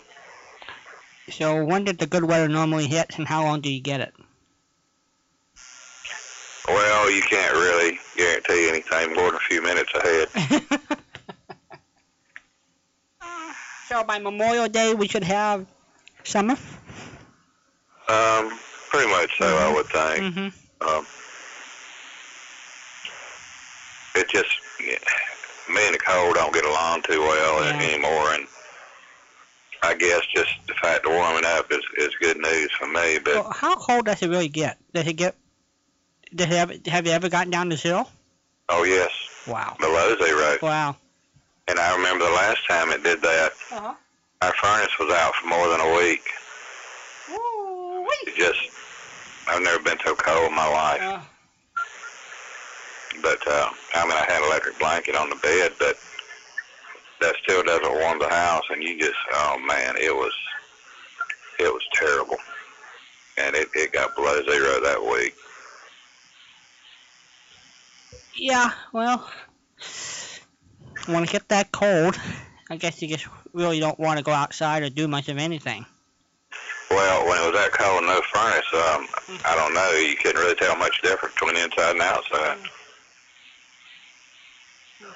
But I, I did, you know, it's just every year I think it's harder and harder on me to deal with the cold weather. But I guess that's just me. Yeah. Nope, it's not you. I, and I think, uh, well, I, I was going to say I think the winters are getting harsher. I'm not sure where they are in terms of temperature, but I think they're harsher with winds and cold and biting cold at different times. And then on top of it, my tolerance is zero at this point. Yeah, well, so does mine. And I, I know I've told this story before, but of course I was, I had to have been somewhere in my 20s, I guess. But I remember one winter I spent more than eight hours on a tower without, I never came down. And the high temperature that day was 26. I could not do that now to save my life. There is no way on earth I could do it. 28 degrees was what it was on the ground. The wind chill up there was staggering. Oh yes, and and I- you know, luckily I was not that high. I wasn't, but about sixty feet or so, which was a big help. But still, um, twenty six were a high, and it, it just. I remember I had a, a a sweatshirt on and a coat over that, and um, the sweatshirt I had pulled up. The the tie string pulled a hood. Are you wearing gloves or you, I are, was you, totally closed. are you wearing Uh, gloves or not? I'm sorry, I didn't understand what you Are said. you wearing gloves when you're up that high? Um, all I can. Yeah. There's some things you just cannot do with gloves. That's what I thought. So here you're 60 So you feet. have you you have to all you can. Yeah. But I mean, you know, holding on if if you have to grab anything metal, it just your hands are numb so quick that you can't do anything. So you do everything you can with them on, and when you do have to pull them off, you do it quick and get them back on. Mm-mm. Mm, I'm having the shivers. Yeah, well, I did too. Boy, I'll bet you did. But um, I bet you're making sure you're wearing a safety belt or something when you can't really. Oh yeah, you Yeah. have to, but Yeah. you cannot hold on and work. I mean, that cannot be done. And and people, I've seen people do it that don't climb, that they got up there before they knew how they got there, I guess, and trying to hold on with one hand and work with the other. You forget it. Uh, you just cannot do that. And another thing people don't realize too, they standing on the ground you know, you can pick up X number of pounds of weight. And they think they can do that on a tower. Can't do that because your weight is not over your feet, you know, straight over your feet. Mm-hmm. Lean, you're leaning back, so therefore your back has got to lift most all of it, and you cannot lift more than a fraction on a tower that you can lift on the ground. No, everything is out of balance. And you're Oh, it going up is. on top of it. You're you're climbing with weight on you that you don't normally carry. So by the time you get to the top, you know, Oh. Well, yeah, I mean, you you can, you know, sometimes have to climb with 50 pounds plus of material, and and it just it gets old quick. But what just really just makes you real happy is you climb several hundred feet or more and figure out you forgot something. oh hello. And I will tell you something. It's amazing what that can do for your memory. Oh, you're right. One trip like that, and you double check everything before you climb. Yes, ma'am, you sure do. I can understand that. Those are the times when you're very happy that you have a string in your pocket, so you can just Well, lower yeah, the. you always usually try to see that you have a rope of some kind Uh huh. to um, pull up what you forgot, but still, you you you, you get a whole lot more sensitive about checking things before you leave. Well, it would work for me. Don't leave home without it. I remember the guy that does all my working on now, what little there is to be done, but I've known, gosh, I've known him for heaven knows how many years, and he's about my age, I guess. And of course, he's slowing down too, but he's not sick like I am, so he still works, but he's got a fairly good crew too that he don't have to climb as much as he used to, but I remember one time he was talking about a tower east of Raleigh. It's a 1,600 foot walk up we call it, and there's no elevator, so you got to climb the whole thing. That's a quarter of a mile. Well, yeah, it's more than a quarter of a mile, but anyway, um, he was he was climbing with a guy, an engineer for the station, and uh, he said they'd climbed probably 500 feet, just a long, steady climb, and he told the guy, said, um, I think we need to stop and rest for a minute, and uh, the guy said, all right, so they stopped. The guy went, okay, let's go.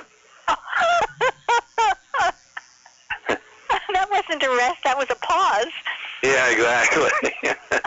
That's funny. So when you're that high, then it c- could be like elevation. It's harder to breathe. no, uh, it's not that. You're not high enough for it to be difficult to breathe. It's just you get tired. And how? Uh, it's not like going up steps. I mean, you're pulling all your weight up every step, and there are some of the towers. I know there's one here in Greensboro that the cross bracing they're two and a half or three feet apart. Oh, gee. And man, if you don't think that is is is not a job, I, I well, I couldn't do that anymore. There's no way. So Now, some have ladders, and but generally your a normal step is about 15 inches.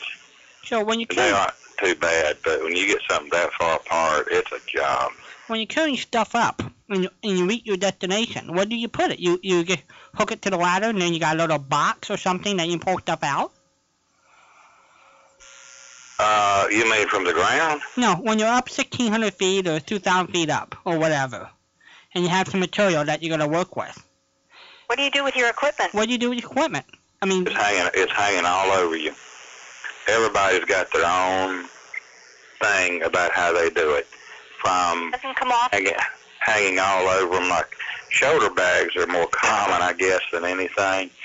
Um, I don't, Walden probably never seen one, but I'm sure you have, Patricia. The paper bags, you know, the um, if you remember the paper carriers Mm. walking yeah, and had the papers just folded flat. Yep. They go in a shoulder bag, a canvas shoulder bag. Uh, we made them for years, and if Barber would make them now, we could probably still sell them.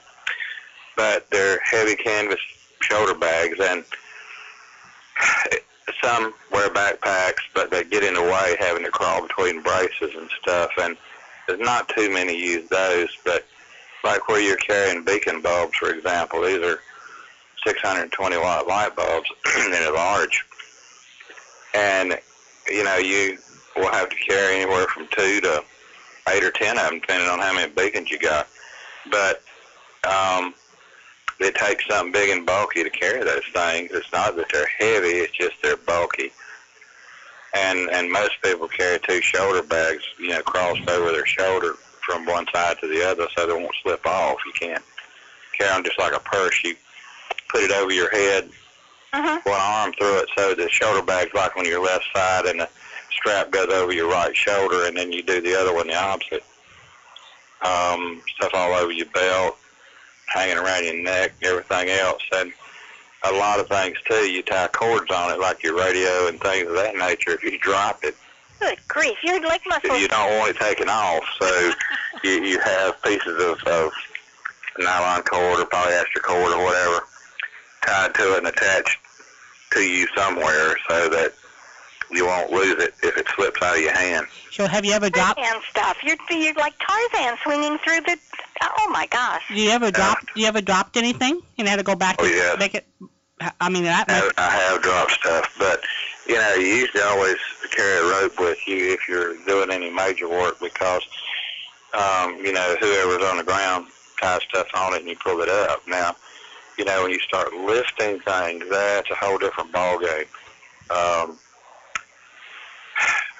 you usually have a uh, skid-mounted or trailer or truck-mounted winch to lift heavy stuff and you're using a gin pole on the tower if you're stacking tower or if you're lifting stuff that you've got to have extra headroom like if you're putting an antenna at the top of the tower you've got to have a tall gin pole attached to the side of the tower that goes up higher so you got enough headroom to move the object around now if you're side mounting something you usually just lift from the tower itself up above where you're actually mounting the thing.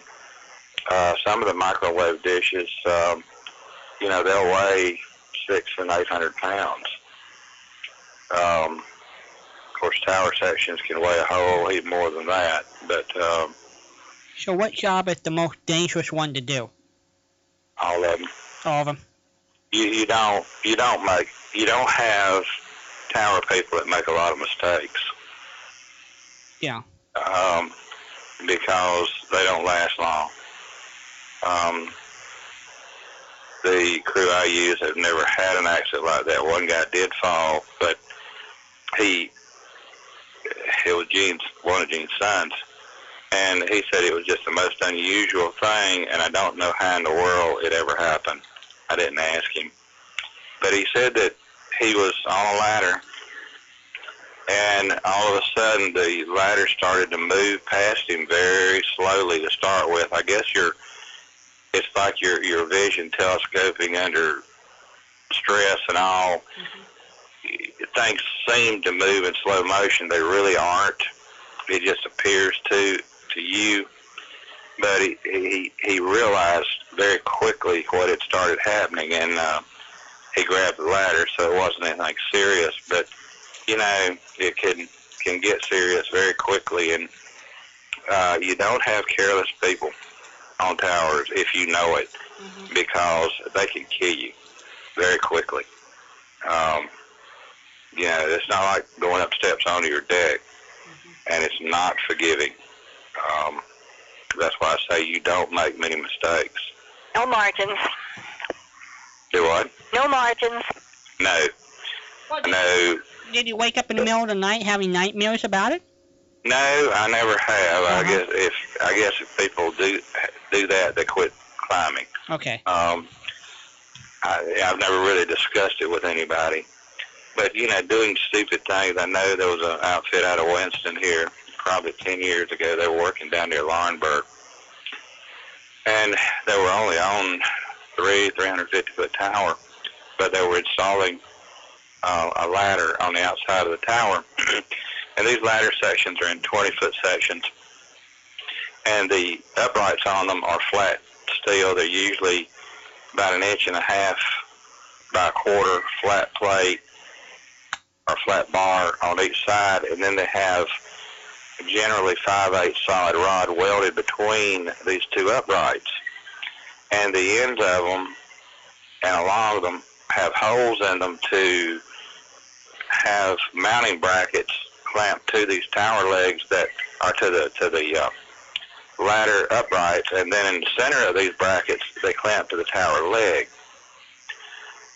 Well, what they do to the easy way to put these things up is they will stack these sections up that's several feet high, and you alternate each end bolting them bolting them together. So you have this giant accordion stacked stack of ladder. Well, when you start lifting it, you're pulling from the top of the tower with a winch, and you hook it to the top end of the ladder, and this thing just unfolds as you start lifting it up.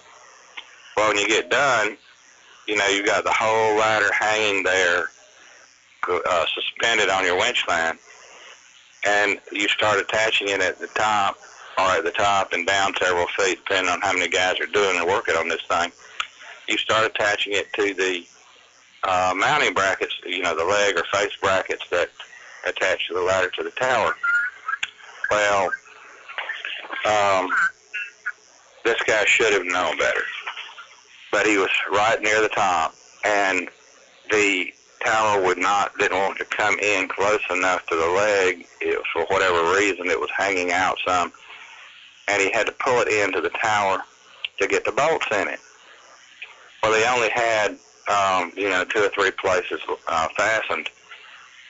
And they had already taken the winch line off, which was another stupid thing. But he put his belt around, he was inside the tower, you know, working through the bracing, pulling this thing in and bolting it.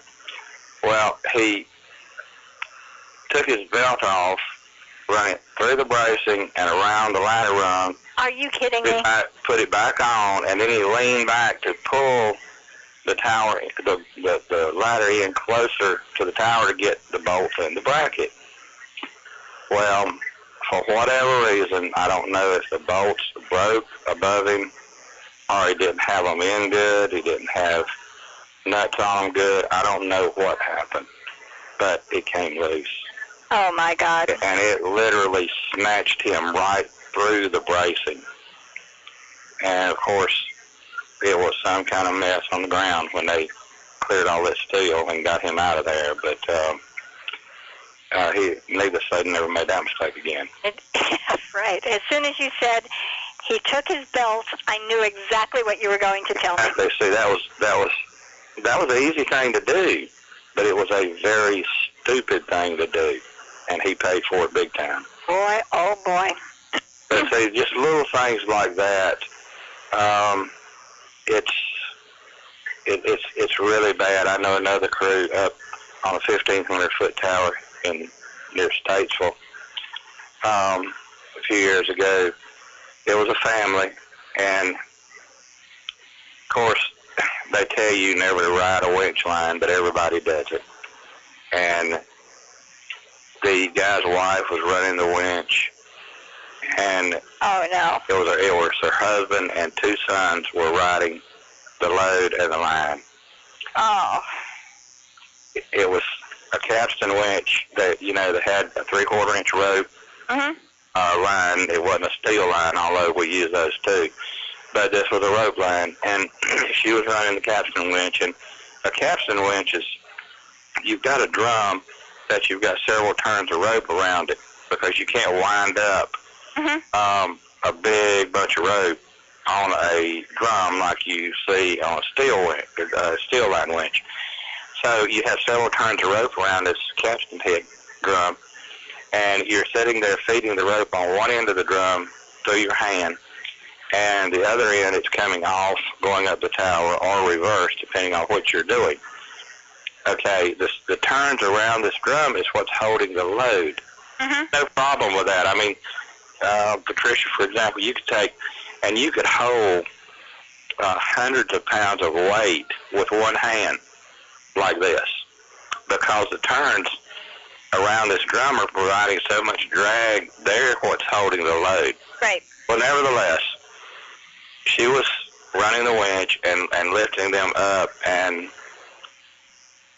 I don't know exactly what happened unless she got tangled up with the feeding the rope or she let some slack get in it enough that it slipped over the end of the drum. Oh. I don't know what happened, but she lost it. Oh boy. and they must have fallen a thousand feet uh, or more. Um, it just wiped the whole family out, just that quick. Mm, mm. But you just, um, And as soon as you said capstan, I knew exactly what you were talking about and how it, it was um, controlling the rope and taking Right. it up. but I mean, you know, what you, you you you never can get careless because it's it's just not forgiving. Yeah, even when you're careful, it, it Exactly. When you're as careful as you possibly can be, Yeah. you're never careful enough. you cannot control Just everything. know, cannot realize that. And it's the same thing like with blasters. Now you're not high there, but you don't make mistakes in blasting, or you don't make many. you make one, you're allowed, Exactly. and that's that's the end. Well, I'm gonna Then you have these people that think they're important. I remember one case, a, a class we, uh, a blasting class that we had, and the a guy named Alan Green with the North Carolina Depart- Division of Labor and Mines, I think is what it was, was holding it. He was talking about, you know, don't ever get be a smart aleck with that. He said he was a went to a quarry that they had loaded a face to blast. And when I say loading a face, we're talking about tons of powder. Um, this thing can be, you know, 150 feet high or more. And they go along and drill six inch diameter holes back from the face in rows. These things uh, can be anywhere from, depending on the height of the face, from you know, just 50 feet or so to 150 feet deep. And they will fill these holes with powder, usually within 30 or 40 feet of the top of the ground.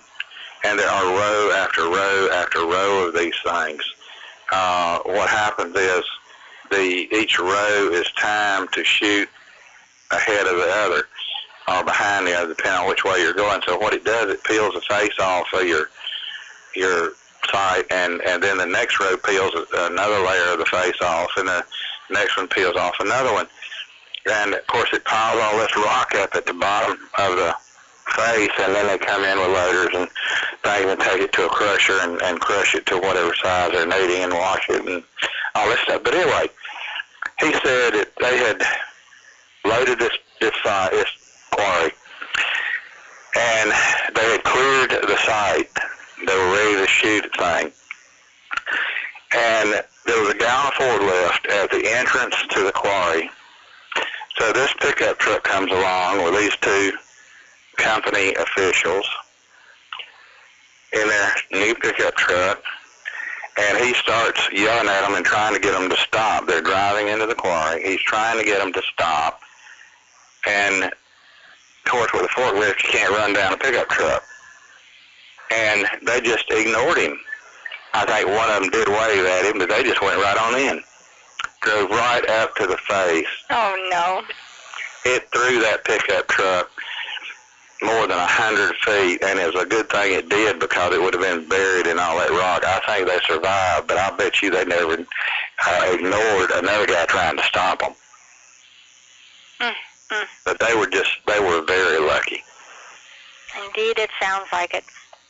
I want to change the I, I'm gonna quit with all my tales today, but people just, you know, the whole point I was trying to make. In some jobs, you are not careless. We were talking about skydiving just before, uh, n- not just before, a little bit ago, and um, the the saying was that you don't need you don't need a Yeah, I heard that. parachute the first time. You need it if you want to make a second time. Yep, exactly. Yeah. So, do you remember your first car? Yeah. What was it? That's our theme for tonight. It was a Pontiac Firebird. What color was it? Blue. Did you like it? Yeah, because up to that point we didn't have a car, so I guess uh, anything anything that would get you from one point to another. Of course, we bought it new, but this was in 19. It was a 66, and we bought it in 67. You know, the new cars had come out. Uh huh. But I remember we paid $3,000 for it, brand new. That was a lot of money. Well, it was, but compared to now, it was nothing. Well, I know, but look at the salaries on top of it. Um, Yes. you know what people were making in the 1960s is a whole lot different from what they're making 40 years, 50 years later. Exactly. So, you know, relatively speaking, it was expensive then too. I know it took us quite a while to pay for it, but we got it done. I'll bet. All right, I've got some shows. What kind of shows would you like? I hadn't thought about it, and I really don't know. I'll have to All right, I'm going to put I will an do it. IOU on this. future. I'll put down an IOU. Okay, All right. I'm gonna get off here. I've wasted enough time. Sorry about that. No, no, no, no, no. It's always fun to talk to you. Um, you going to have a good Easter? well, yeah, I think we're gonna Barbara's cousin. We're gonna uh, lunch, and I think we'll have uh, cube steak, and I'm not sure what all else. I know she's cooking a cube steak, but uh, I don't know what anybody else is supposed to bring. What what time should we be there? Um, probably around one or one thirty.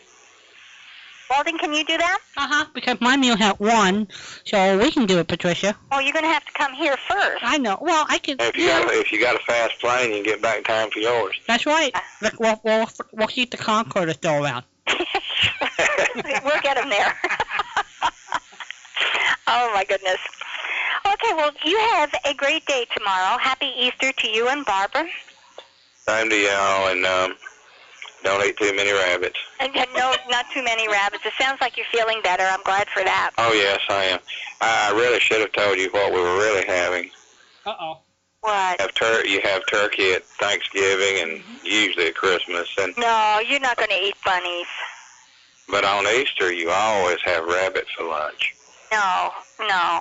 You're not going to eat Oh yeah, chocolate ones, right? no, you eat the real ones. Oh, I guess I guess today we're just having cube steak. oh. Oh, you just hurt my heart. You're laughing at me. You hurt my heart. did, did Poor little. you realize that a jackrabbit is not really a rabbit? Oh, okay. If you say so.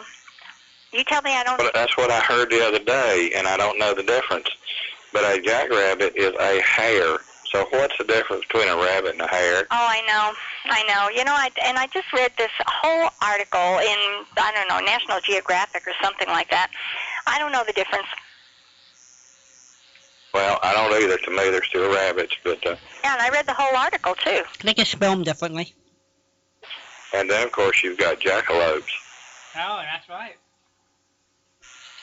And I guess if you've ever been in Texas, you've seen one. Mm-hmm. I've never been in Texas.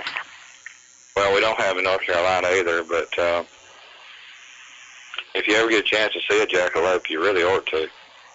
Okay. I'll take your word for it. You're teaching me. Hey, a, a jackalope is a jackrabbit crossed with a uh, antelope. Oh, you- Big. you got me again, didn't you? Well. Gee, Willikers, you know you guys are just awful. One other thing before I go, you wanted a new word today, Yeah. and even I don't hear it very much anymore, but uh, I used to hear it all the time from my daddy.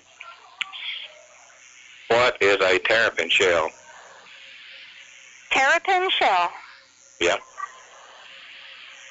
Terrapin, a turtle shell. No. What is it? Usually the expression is put it in the terrapin shell. And I know you'll never figure it out. I'll never figure it out. What is it? It is a trunk lid on a vehicle. I knew that. Well, once you think about it, it makes sense, but Yes, it does. never heard it. I remember hearing that now. Okay. Well, that's good. Yeah, but I didn't remember it.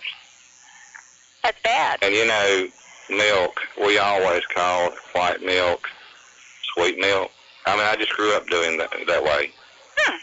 And I remember Yeah, we were talking about the glass milk bottles, and I remember I was in a store just a very few years ago, and we went to.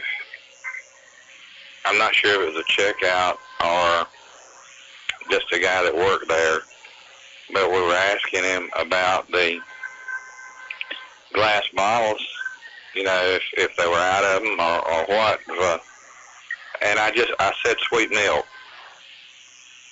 And he was standing there looking like, what the heck are you talking about?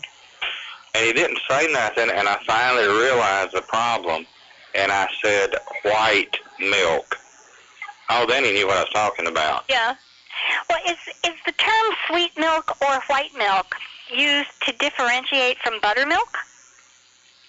Uh, yes, or chocolate, you know, or buttermilk. Yes, chocolate or buttermilk. But it, it when I was growing up, it was always sweet milk. Nobody ever called it white milk. You just always called it sweet milk. And you know, I never understood the the total logic back to that because it wasn't really sweet.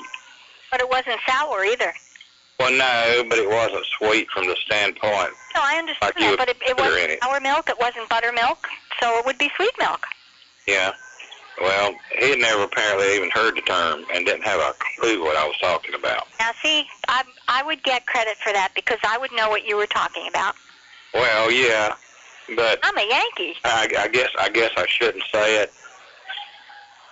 but I think that a lot of that particular problem. I mean, you know, somebody even if I never heard the term, I think I would have realized it. But I think what his problem was a serious case of dumb. Okay. Uh, I think that's really where I would have put that. At least it wasn't Right. terminal.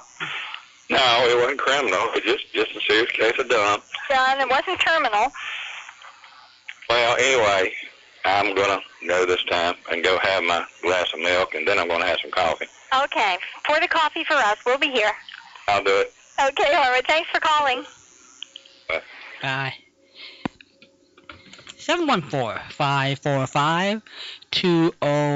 Did you notice Patricia threw a little southern accent when she was trying to see Harwood wanted something? Yeah? Yeah. What did I say? Uh, these or something like that. I guess cop, he, he, he fell into a little southern draw for a quick second. Like, y'all want something? Uh, s- well, something, uh, something it was like it was like you took a word and you accented like a southern. no, Joe. Yes. Really is rubbing off on me? Uh, maybe you, maybe you've been hanging with your sister so much. Boy, oh boy. Okay. Yeah. All right. Well, you you have a whole choice here. You can find out how. this is really. This is. It, it's from a different page from the live rock stars that you're going to learn from, as opposed to the dead ones. Uh huh. Um, this one, this is a different site now. It's going to tell you how many, how, how reproductive rats are, and it says Well, now bunny rabbits are more reproductive than rats, aren't they? I don't think so. Uh, not not if- not if these numbers are correct. Oh, by the way, how many cars? Oh, you yeah, you gave me the gateway. You gave me the golden gateway. Oh, we haven't finished the Golden Gate. Oh, Yeah. I, because there's dollars involved in here. But I got Okay. to tell you about the rats. All right. it says a mated pair of rats can produce up to 15,000 babies in one year. She's, boy, she's busy. Now, I want to know how unmated pair of rats can reproduce. There was no reason to use the word mated in there, right? I mean, Well, It's it's an assumed activity. well, maybe they are internally combustible. It, it is an assumed activity. Crank out. If you're going to crank out 15,000 babies, it is assumed that you are a mated pair. you, you figure she can, she's doing her thing, huh? I guess or you got to have two of them in there. Yeah. Right, It cost. It cost. So you think they're doing it every day? I got- you know, 15,000 a year. I'll bet they're cranking out more than, more than once a day. Wow. I mean, They must have an active lifestyle then. Uh, you know, somebody out there knows about rats. Uh, I, I get 15,000 babies in a year. Well, you gotta think each order probably got more than one kid. Yeah, but what about the mother? Yeah, her hormones are out of whack for the year, aren't they? She she has got a serious case of hormone imbalance. You're right. Gee whiz, she'll be- 15,000 babies. I think he'd be perpetually tired. 15,000 babies. No wonder they have rat problems in cities. Okay, the Golden Gate Bridge cost $35 million to build. Wow. Now, this was 1937. Pay off the construction bonds until 1971. Huh, really? Isn't that amazing? That's 34 years. Hello there, you're on the air. Hey, how are you? Uh, can you hear me okay now? You We're sure? ready. Sorted. Say again. Hello. Hello there, no one was hearing you. You, you can hear me okay. I'm trying on the microphone. No, I can't hear you at all. Patricia can't hear you, so may- maybe, Very poor quality. I'll get off of that in a second. yeah, okay. This is the no- one and only Nolan Kenner, Yes. who Patricia Yeah? can't hear. Before we got too far, pardon me, my voice is going away. Display my entire body is going away at five in the morning. but I, before we got too far off topic, I have a source for cowboy horses, oh, Good. Oh, good. and you can be just as smart as uh, Walden and I, uh, Tricia, if you'll just dial this up. What? It is cowboypal.com forward slash horses, H O S E S, horses. dot- Cowboy Pal. one word, uh huh, Just and no S on it. Just cowboypal.com right, lowercase, dot com slash for- forward slash horses, H O S S E S, okay. dot HTML. There it is. You find it? Of the silver screen cowboys. Yeah, right there. And then you can go into horses and, and you'll find pictures of them. President Reagan rode a white horse. Who? President Reagan, that's the first picture. Oh, okay. Well, he, he wasn't on Saturday morning, so we don't count him. No, it- well, maybe he was. Okay, so what have we got here? We've got Target, who belonged to Annie Oakley. That wasn't the white horse. No white horses there. Buffalo Bill had a white horse. Isham was the horse's name. I didn't know. I'd never heard that name before. Have you? No, no, I, Okay, and Toppy, um, Hoppy and Toppy. This is good.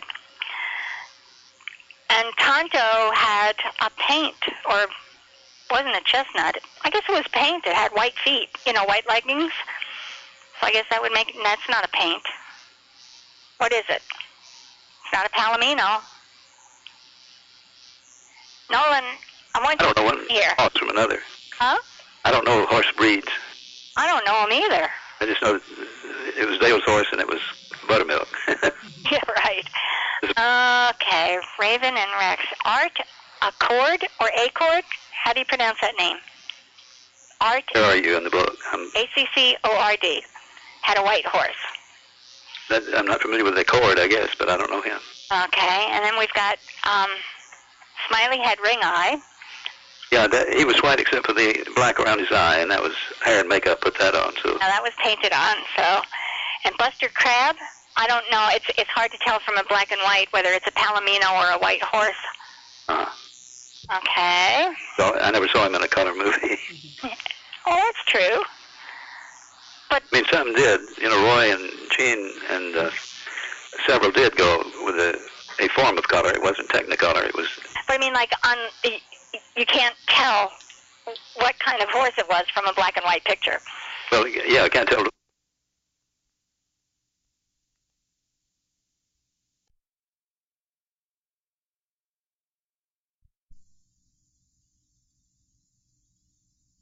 I mean, he wasn't a biggie, but he, he was a, a cowboy figure. Oh, I'll be darned. His horse was Shamrock. Don't forget. Um, and of course the Lone Ranger and Neil O'Day. Before you leave the Ranger, uh, uh, Haywood was talking about the broken ankle or strained ankle, Uh huh. and he couldn't, he couldn't ride in. And, and I saw that in an article. I've been feverishly trying to find it, but he rode in on the uh, sat on the front fender of a Cadillac, Oh, and they drove him to the center of the arena, and he did his tricks, and uh, you know, I did the, the I I always did a little speech, and everything was uh, USA first and that sort of thing. And then uh, patriotic's the word I'm fumbling for. Yeah. And and um, then he would do some gun twirls. And if you watch on the TV show when he holsters his gun, he'll always twirl it first. Oh, really? A lot of those guys do that. They always did a little flare to their uh, the way they handled a pistol. Uh huh. So he did have some skills with that. Oh, Yes. darn. I think so. Are, are the Lone Ranger shows playing anywhere? I mean, about all over the world. I I don't know where to tell you to see it, but I didn't ask that correctly. There are some radio, uh, some television stations that specialize in the old time stuff, and I don't get them all. Encore is one of them. Is it playing on stations like that? I, I watch encore westerns a lot, and I, I haven't seen it. You have but not. Okay. it's certainly available in the uh, stores. You can buy them, buy them Yeah. You can buy them. if you choose to, You can buy them. Yeah, and then I'll copy them for you. Is that what you're saying? Oh well, that's okay. No, I'm. Anyway, you've certainly done that for me. I'd be glad to. I, I would buy lettuce before I bought Lone Ranger. I understand. you know, I mean that's heretical too. But Bob Russell and boy, they, this is just loaded with names I don't recognize. Yeah, now to tell you the truth, they were some I didn't either, and um, but it goes back to silence here. Ah, okay. I am old, but I did not remember the talk, the non-talkies. No, I guess not. no, we we will allow you that one. But Thank you. goodness, there are lots and lots of horses here. Lots of horses. print that out and have it handy, and you'll be smart as we are. You know, it would probably take a ream of paper to print this thing out. Well, that's not true. It's probably five or six, maybe seven pages. That's pretty big, and it's only page one. And it's colors, and also that, that website has other information on there. You can look up um, uh, sidekicks and things of that nature. And, Oh, cool. nature. Okay. All right. All right. Are you ready That- with the show? Oh, I'm ready. When you, when you, I wasn't rushing you. I just wanted to get those in before the uh, topic got cold. Well, we're we're down to the wire here on time. So, did we lose Walden? I was listening to the horse talk. The horse talk. Okay. Well, now now we have to talk show talk. Ah, yes. Is it time for a show? We can take a I'm break. ready if you are. I'm it's, I'm I'm ready. All right. I am ready. It All is right. Mm-hmm. 5:30. We get to say good night to everybody. Good night, everybody. Well, um, Walden is not playing a show tonight. Nolan is playing a show tonight, and it is the one with Fibber teaching Molly how to drive, which is really cool because you dragged it out because it fit our theme for tonight, which was cars. That's right. That is so cool. Now, I remember hearing this show, but I don't remember anything about the show. I, did you listen to it before? No, I Uh, just spot checked it. I haven't uh, heard it all the way through either. I, I only got it a few days ago. Oh, okay.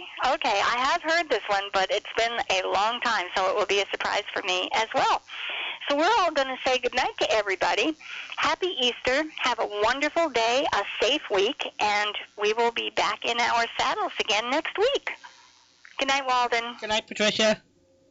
Well, then the only question I have is when the show ends, what do I do? You can hang in there, and I'll come back and um, I'll put in the uh, put in the uh, film music, and I'll say good night to you, and I'll Okay, let you go. that's fine. All right. Here we go. Here we go.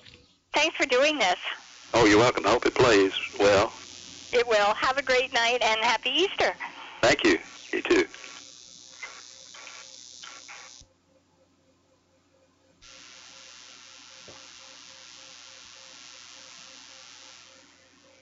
Walden, Uh huh. I'm here on standby. uh, please stand by. I'm, This is Touch Day USA. We're playing from the uh, Florida wing of the uh, of the network. That's right. Both of us are on, in Florida. Uh-huh. Uh-huh. You're outnumbered tonight. I know two to one. Got it. I think we start from the top of the show. I think no one got it going. well, it didn't Almost made it. tell me for some reason. All right. Well, while he's doing that, I'm going to ask you a question. Who me? Yeah, I'm going to give you three fruits since you're a fruit person. Yes. Which one has more calories, a cup of cantaloupe watermelon, or cranberries, which has the most calories. My guess would be cantaloupe. How did you know that? Just a guess. You gave me one out of three. Gee whiz. Okay, what's number two? Uh, And or cranberries. the cranberry would be. Yes. You're incredible. I take There- out. And there isn't even that much difference. I would have picked watermelon first. A cup of cantaloupe is 60, watermelon is 40 to 50, and cranberries 51. Yeah. How you ever get 51 calories for a cup of cranberries, I do not know. I think.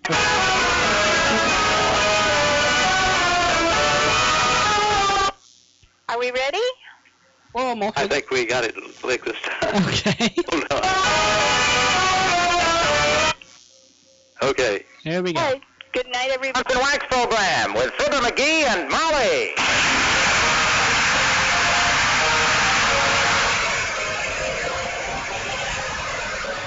Makers of Johnson Wax products for home and industry present Fibber McGee and Molly, written by Don Quinn and Phil Leslie, with music by Billy Mills Orchestra.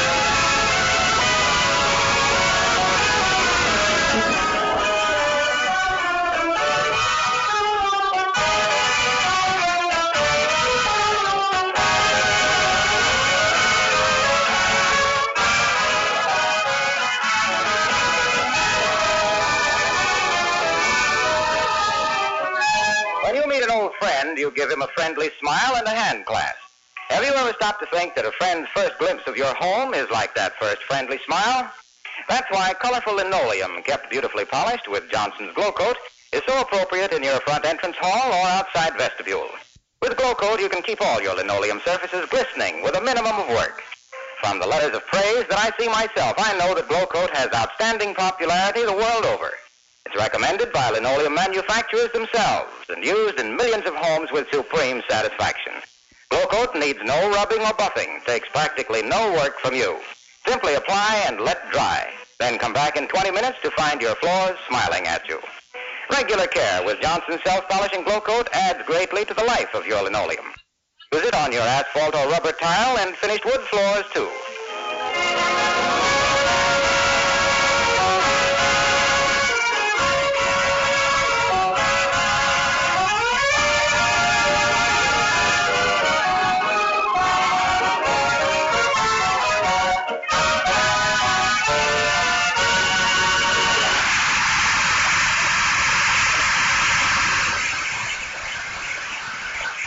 Well, the people at 79 Wistful Vista bought a car a few weeks ago, and it's just been delivered.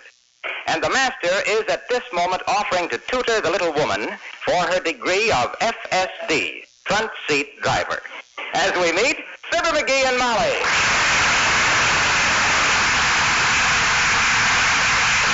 Now then, before you start actually learning to drive, Mrs. McGee, there are certain things you gotta know. Elementary things. Like traffic regulations, driving courtesy, rules of the road, and all stuff like that there. All right, dearie. Good. now, suppose you were in the left-hand lane and you wanted to turn right. What would you do? Put both hands on the right-hand side of the steering wheel and yank down. Oh, no, no. You can't make a right-hand turn from a left-hand lane. It's Oh, unlegal. McGee, it's that new lady next door. Come in. Good day. Have you done any boxing, Mr. McGee? Oh, I've shuffled around a bit, sis. Nothing professional. Why? Well, my cousin, Punchy McCarthy, the prize fighter, is looking for a sparring partner. He has a big fight coming up next month. On heavenly days, Mr. McClatchy's 60 pounds heavier and 10 inches taller than my husband. It'd be murder.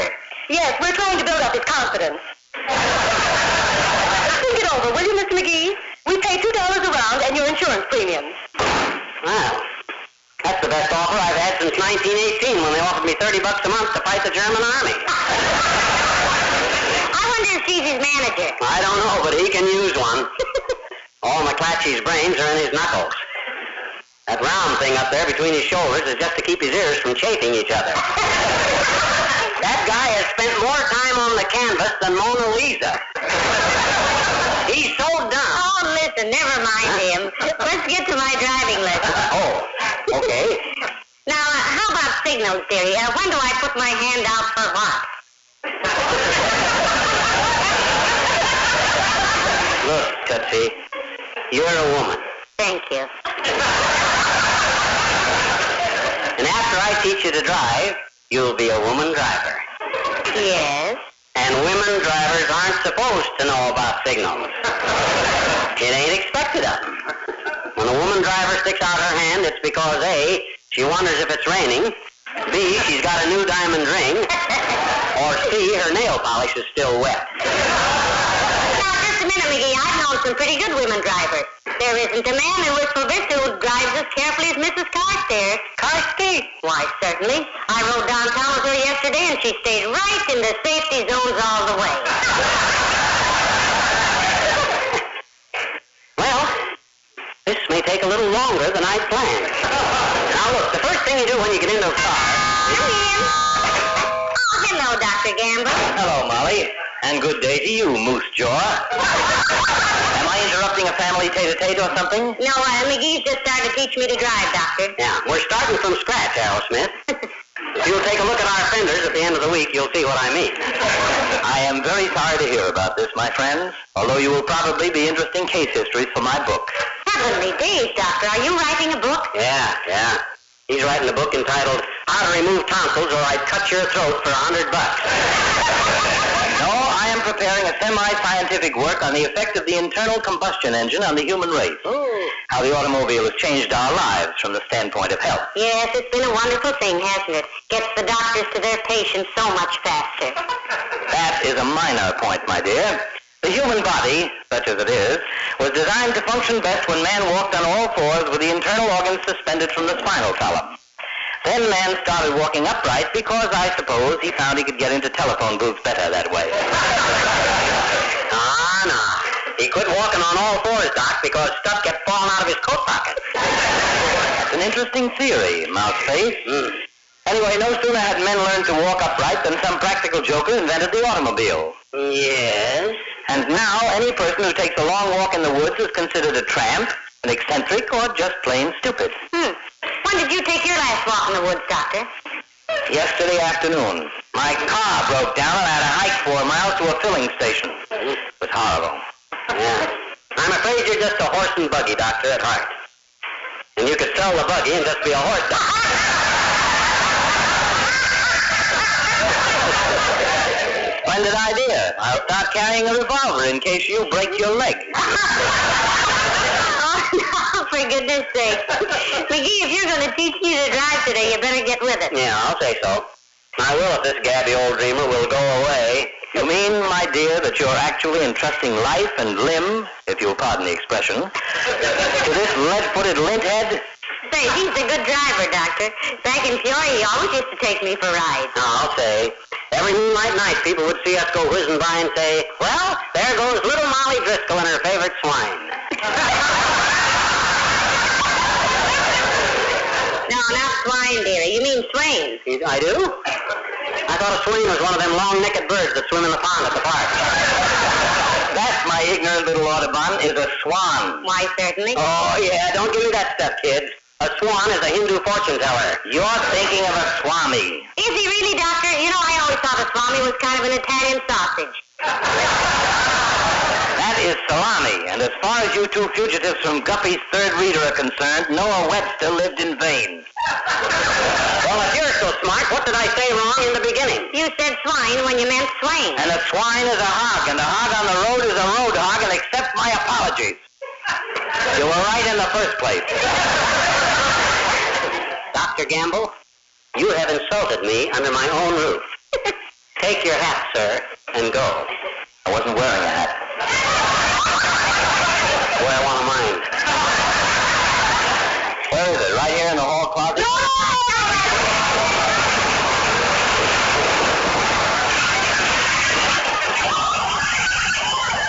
There's no hats in there.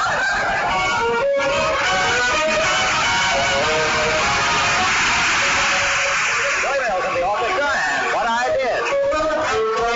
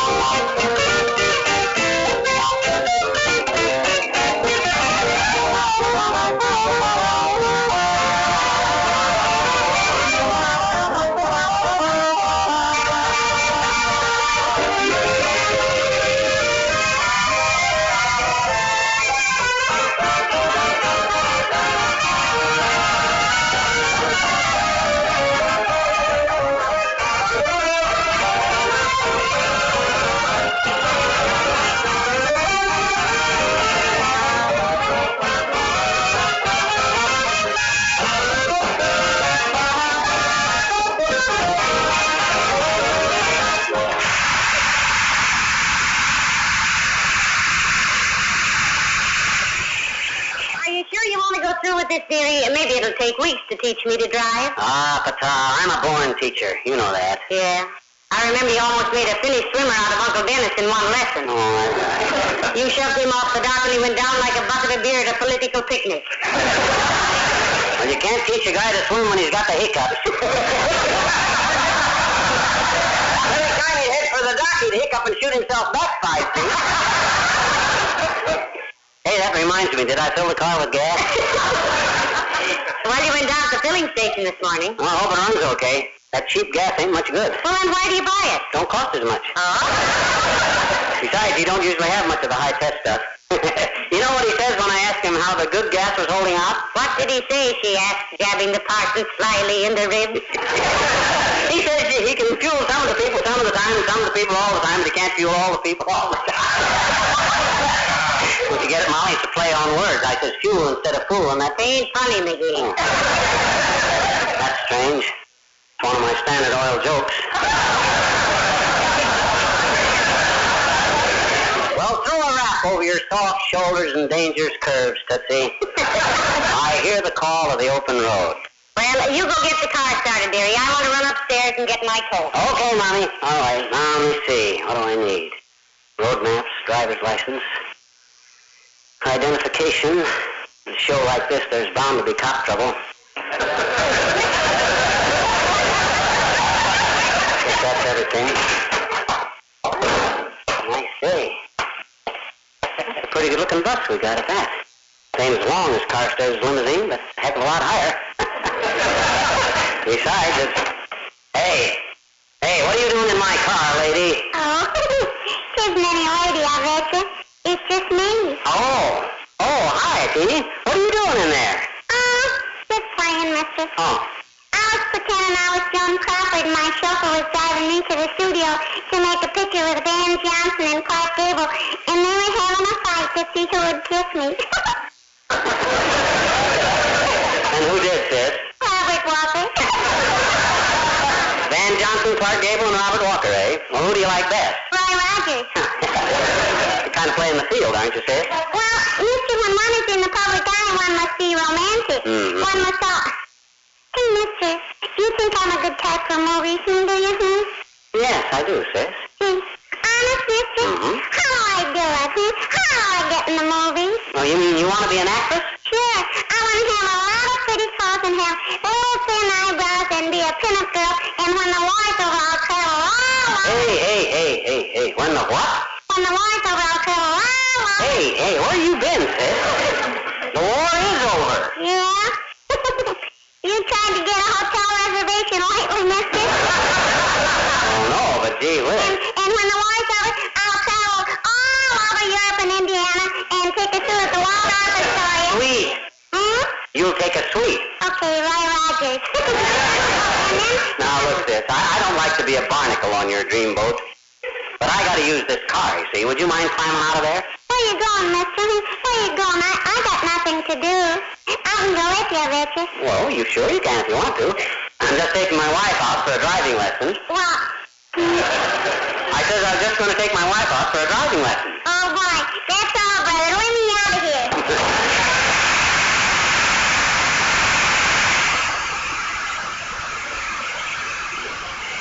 Silly kid. Daydreaming about getting into the movies. Hey, that reminds me, that casting director, 20th Century Fox, never did mail my photographs back. Sent return postage on them, too. Who are you talking to, McGee? Ah, oh! Myself, I think. a little girl from across the street. You ready for your first driving lesson, kiddo? I am. Okay, get in. Ah, now then, the first thing you do is insert the key in the ignition, Well, that doesn't seem very complicated. and you step on the starter, see, like this. Doggone it, what do you suppose? Well, uh, now, when I rode with Dr. Gamble the last time, he turned the key in the ignition. Oh, yeah. ah, that's very clever of you, my dear. I just want to see if you're paying attention.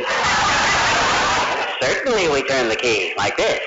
Then we step on the starter. What's wrong? We're not moving. I haven't put it in gear yet. You see this lever here? Yeah. That's the gear shift. Yes. Here's low, here's second, and here's high. Hi. This is reverse up here. When it wobbles like this, it's in neutral. Well, let's drive with it neutral for a while till I get used to it. You can't drive a car with the gears in neutral. Well, then what do they have a neutral gear for? That's for when you're not driving. That's ridiculous to put a gear on a car to use when you're not driving. It ain't to use when you're not driving. It's with the, look when it's in neutral. It's not in. ge- When you put the car in, you can learn all that stuff later. now watch carefully. We're ready to go. I put it in reverse like this. Just ease it in gently. That's right, that's Aren't you supposed to do something with the clutch or something first? Ah, now you're catching on. You're absolutely right. Depress the clutch pedal. Put the gear shift lever in reverse. Release the clutch slowly while accelerating slightly. And we back gently out of the driveway. Hmm. Did you look to see if there were any cars coming? Now, there's never any traffic on this street during this time of the Hey, where you going? Run into the play. Now, look here, bud. You had plenty of time to see me backing out of my own driveway. It's yokel drivers like you that cause... Calm yourself, pal. Calm yourself. There's no damage done. 70 days it's Mr. Wilcox. You ought to be ashamed of yourself, Junior, whizzing through a residential neighborhood like that. You were doing at least 45 for sheer re- reckless driving. Uh, excuse me, pal. I've been parked at the curb here for 45 minutes. Been making out some sales reports. Feel my radiator. Stone cold. My goodness, he's right, McGee. Huh? It's as cold as a penguin's pinky. Well, he could have honked his horn, couldn't he? Sitting there in his car, paying no attention whatsoever to passing traffic. That's the kind of negligence that causes accidents, Junior. Let me see your driver's license. Okay, here. Read that.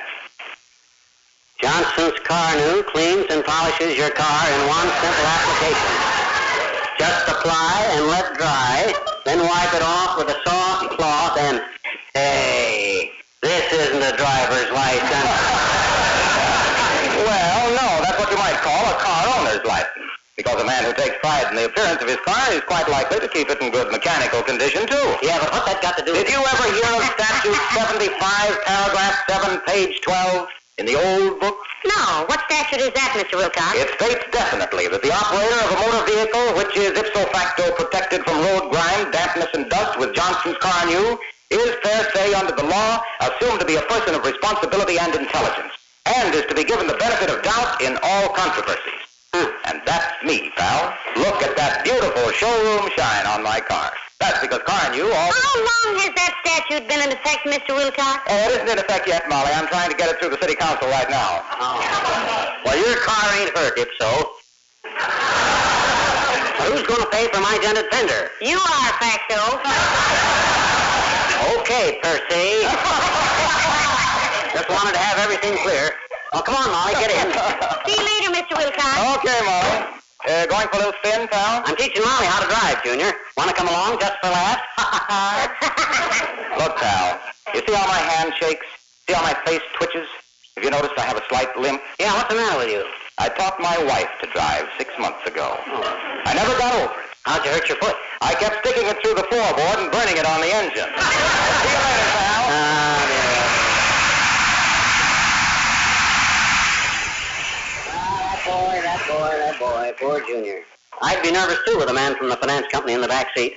Shall we go, Molly? Eh. Yes, let's. Let's. I'll just drive around the quiet streets first, Molly. We can try out in downtown traffic later on. Now about emergencies. What would you do if a big 10-ton truck should shoot out in front of you? Scream and scrounge down on the floor. No, no, no. I mean if you were driving. Oh, scream and jump over into the back seat. Well, we'll take that up later. Now, when I... McGee, hey. listen. I hear a siren. Yeah. Must be a fire someplace. Let's go see the... Huh? Let's go see, huh? Where's the siren? Up ahead? I can't tell. Listen now. No, it's off to the left there, isn't it? No, I think it's over to the right. But we'll find it. I haven't chased a fire engine in years. Hang on, baby. Here we go.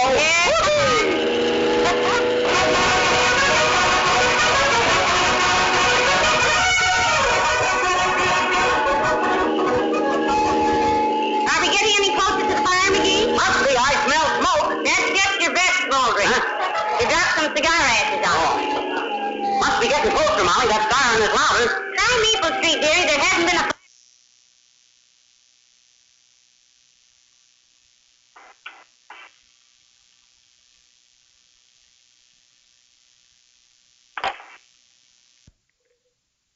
This is Yesterday USA.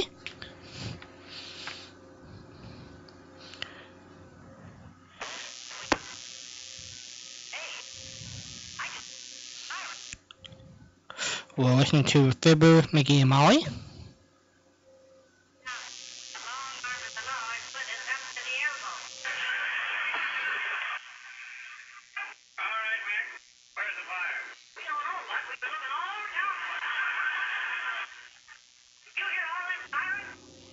Oh,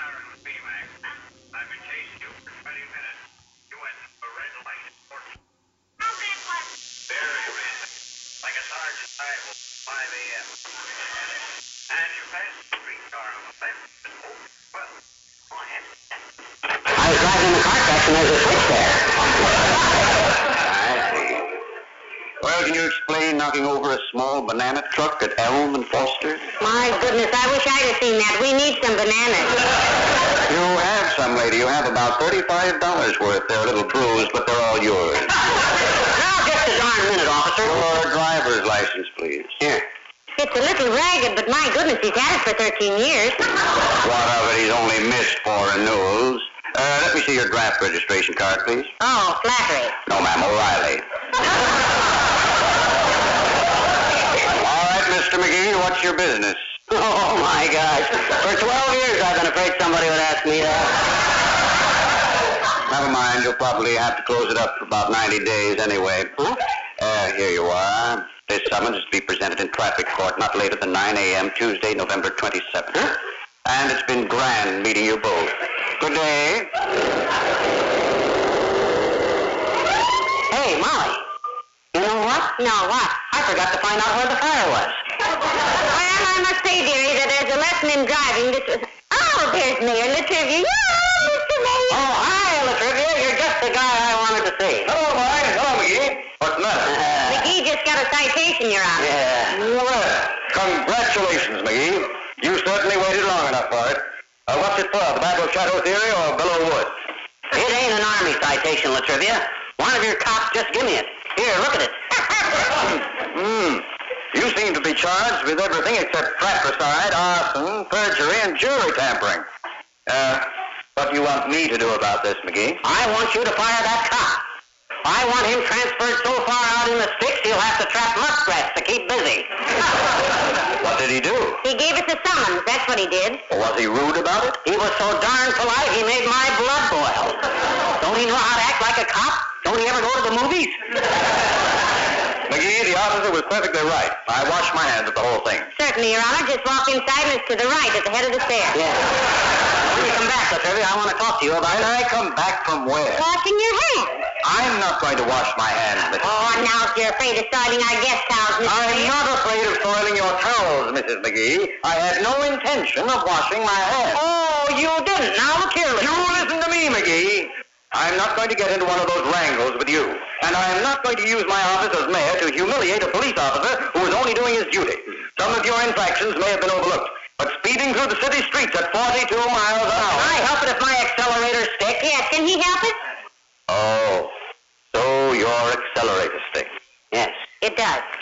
Ah, a likely story. That has been the guilty motorist's favorite alibi since the automobile was just a loud noise and a bad smell. Okay, Latrivia, if you don't want to take my word for it, if... All right, now let's all go in the house and have a slug of tea. Put the car in the garage, McGee. No, oh, I can't. I'm too nervous. Can't you do it? Good heavens, no, not after just one Uh, letter. I'll put your car away Uh, for you, McGee. Is the key in it? Yeah, thanks, Latrivia. But if you don't... Oh, now don't worry. I know how to drive. Hey, pal.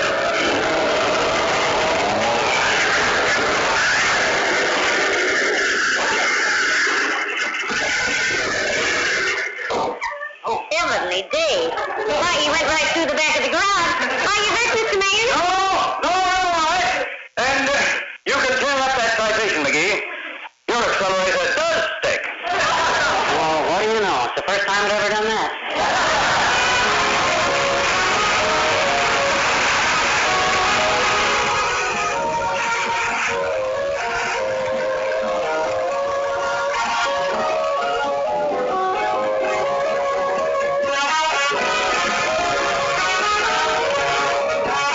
No.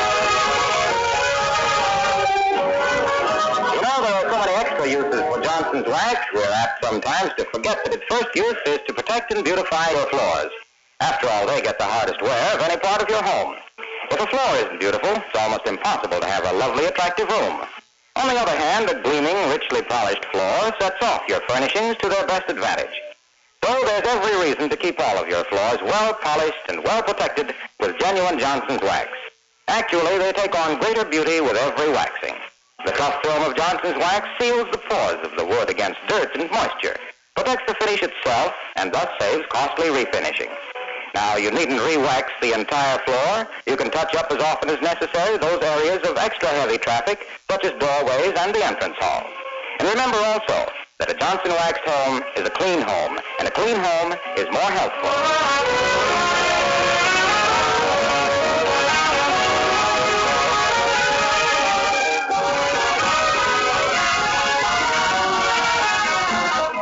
Ladies and gentlemen, we have all been asked again to buy victory bonds, but we don't know why anybody has to be asked. Because investing three dollars to get four is really a favor to ourselves. Buying security for us and our families and preventing a ruinous inflation would uh, seem to be simple common sense. Of course, if you feel that the care of our wounded and the rehabilitation of our fighting men, the protection of the families of those who lost their lives is important, those are pretty good reasons, too. Yes, it might even be said that the USA holds your IOU. Good night. Good night, all.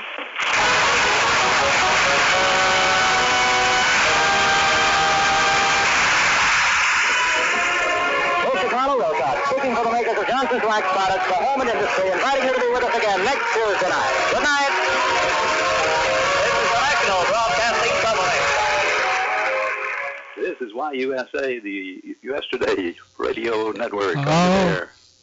We made it. Hey, I never heard that show before, no, and that was a good one. Good, good. I'm glad. How, how do I sound on this microphone right uh, You, now? you sound good. Okay, I, I worked on it a little bit while it was, the show was going on. See, you're a professional. We can do it again. I think we can. All right. I'll talk to you later. All right, Nolan, thanks for everything. You're welcome. Good night. Good night. I know her buddy Nolan Kinner here on Yesterday USA, and we're gonna get the uh, music up, and we're gonna be back with you Easter night. We'll play meet the shows, and we'll have a good time. So let me get the music up. There we go. So may the good Lord Jesus Christ bless you. And this is Yesterday USA. Love you all. It's time to call it a day. They've burst your pretty balloon and taken the moon away. It's time to wind up the masquerade. Just make your mind up. The piper must be paid. The party's over. The candles flicker and dim. You danced and dreamed through the night. It seemed to be right just being with him. Now you must wake up. All dreams must end. Take off your makeup. The party's over. It's all over, my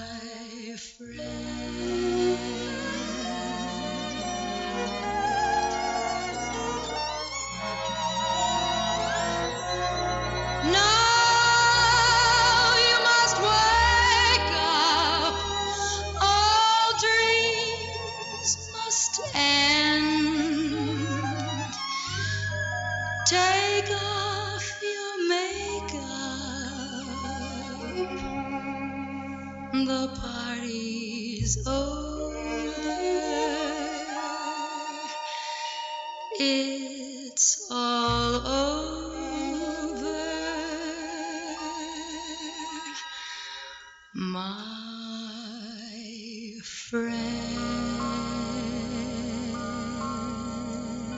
friend.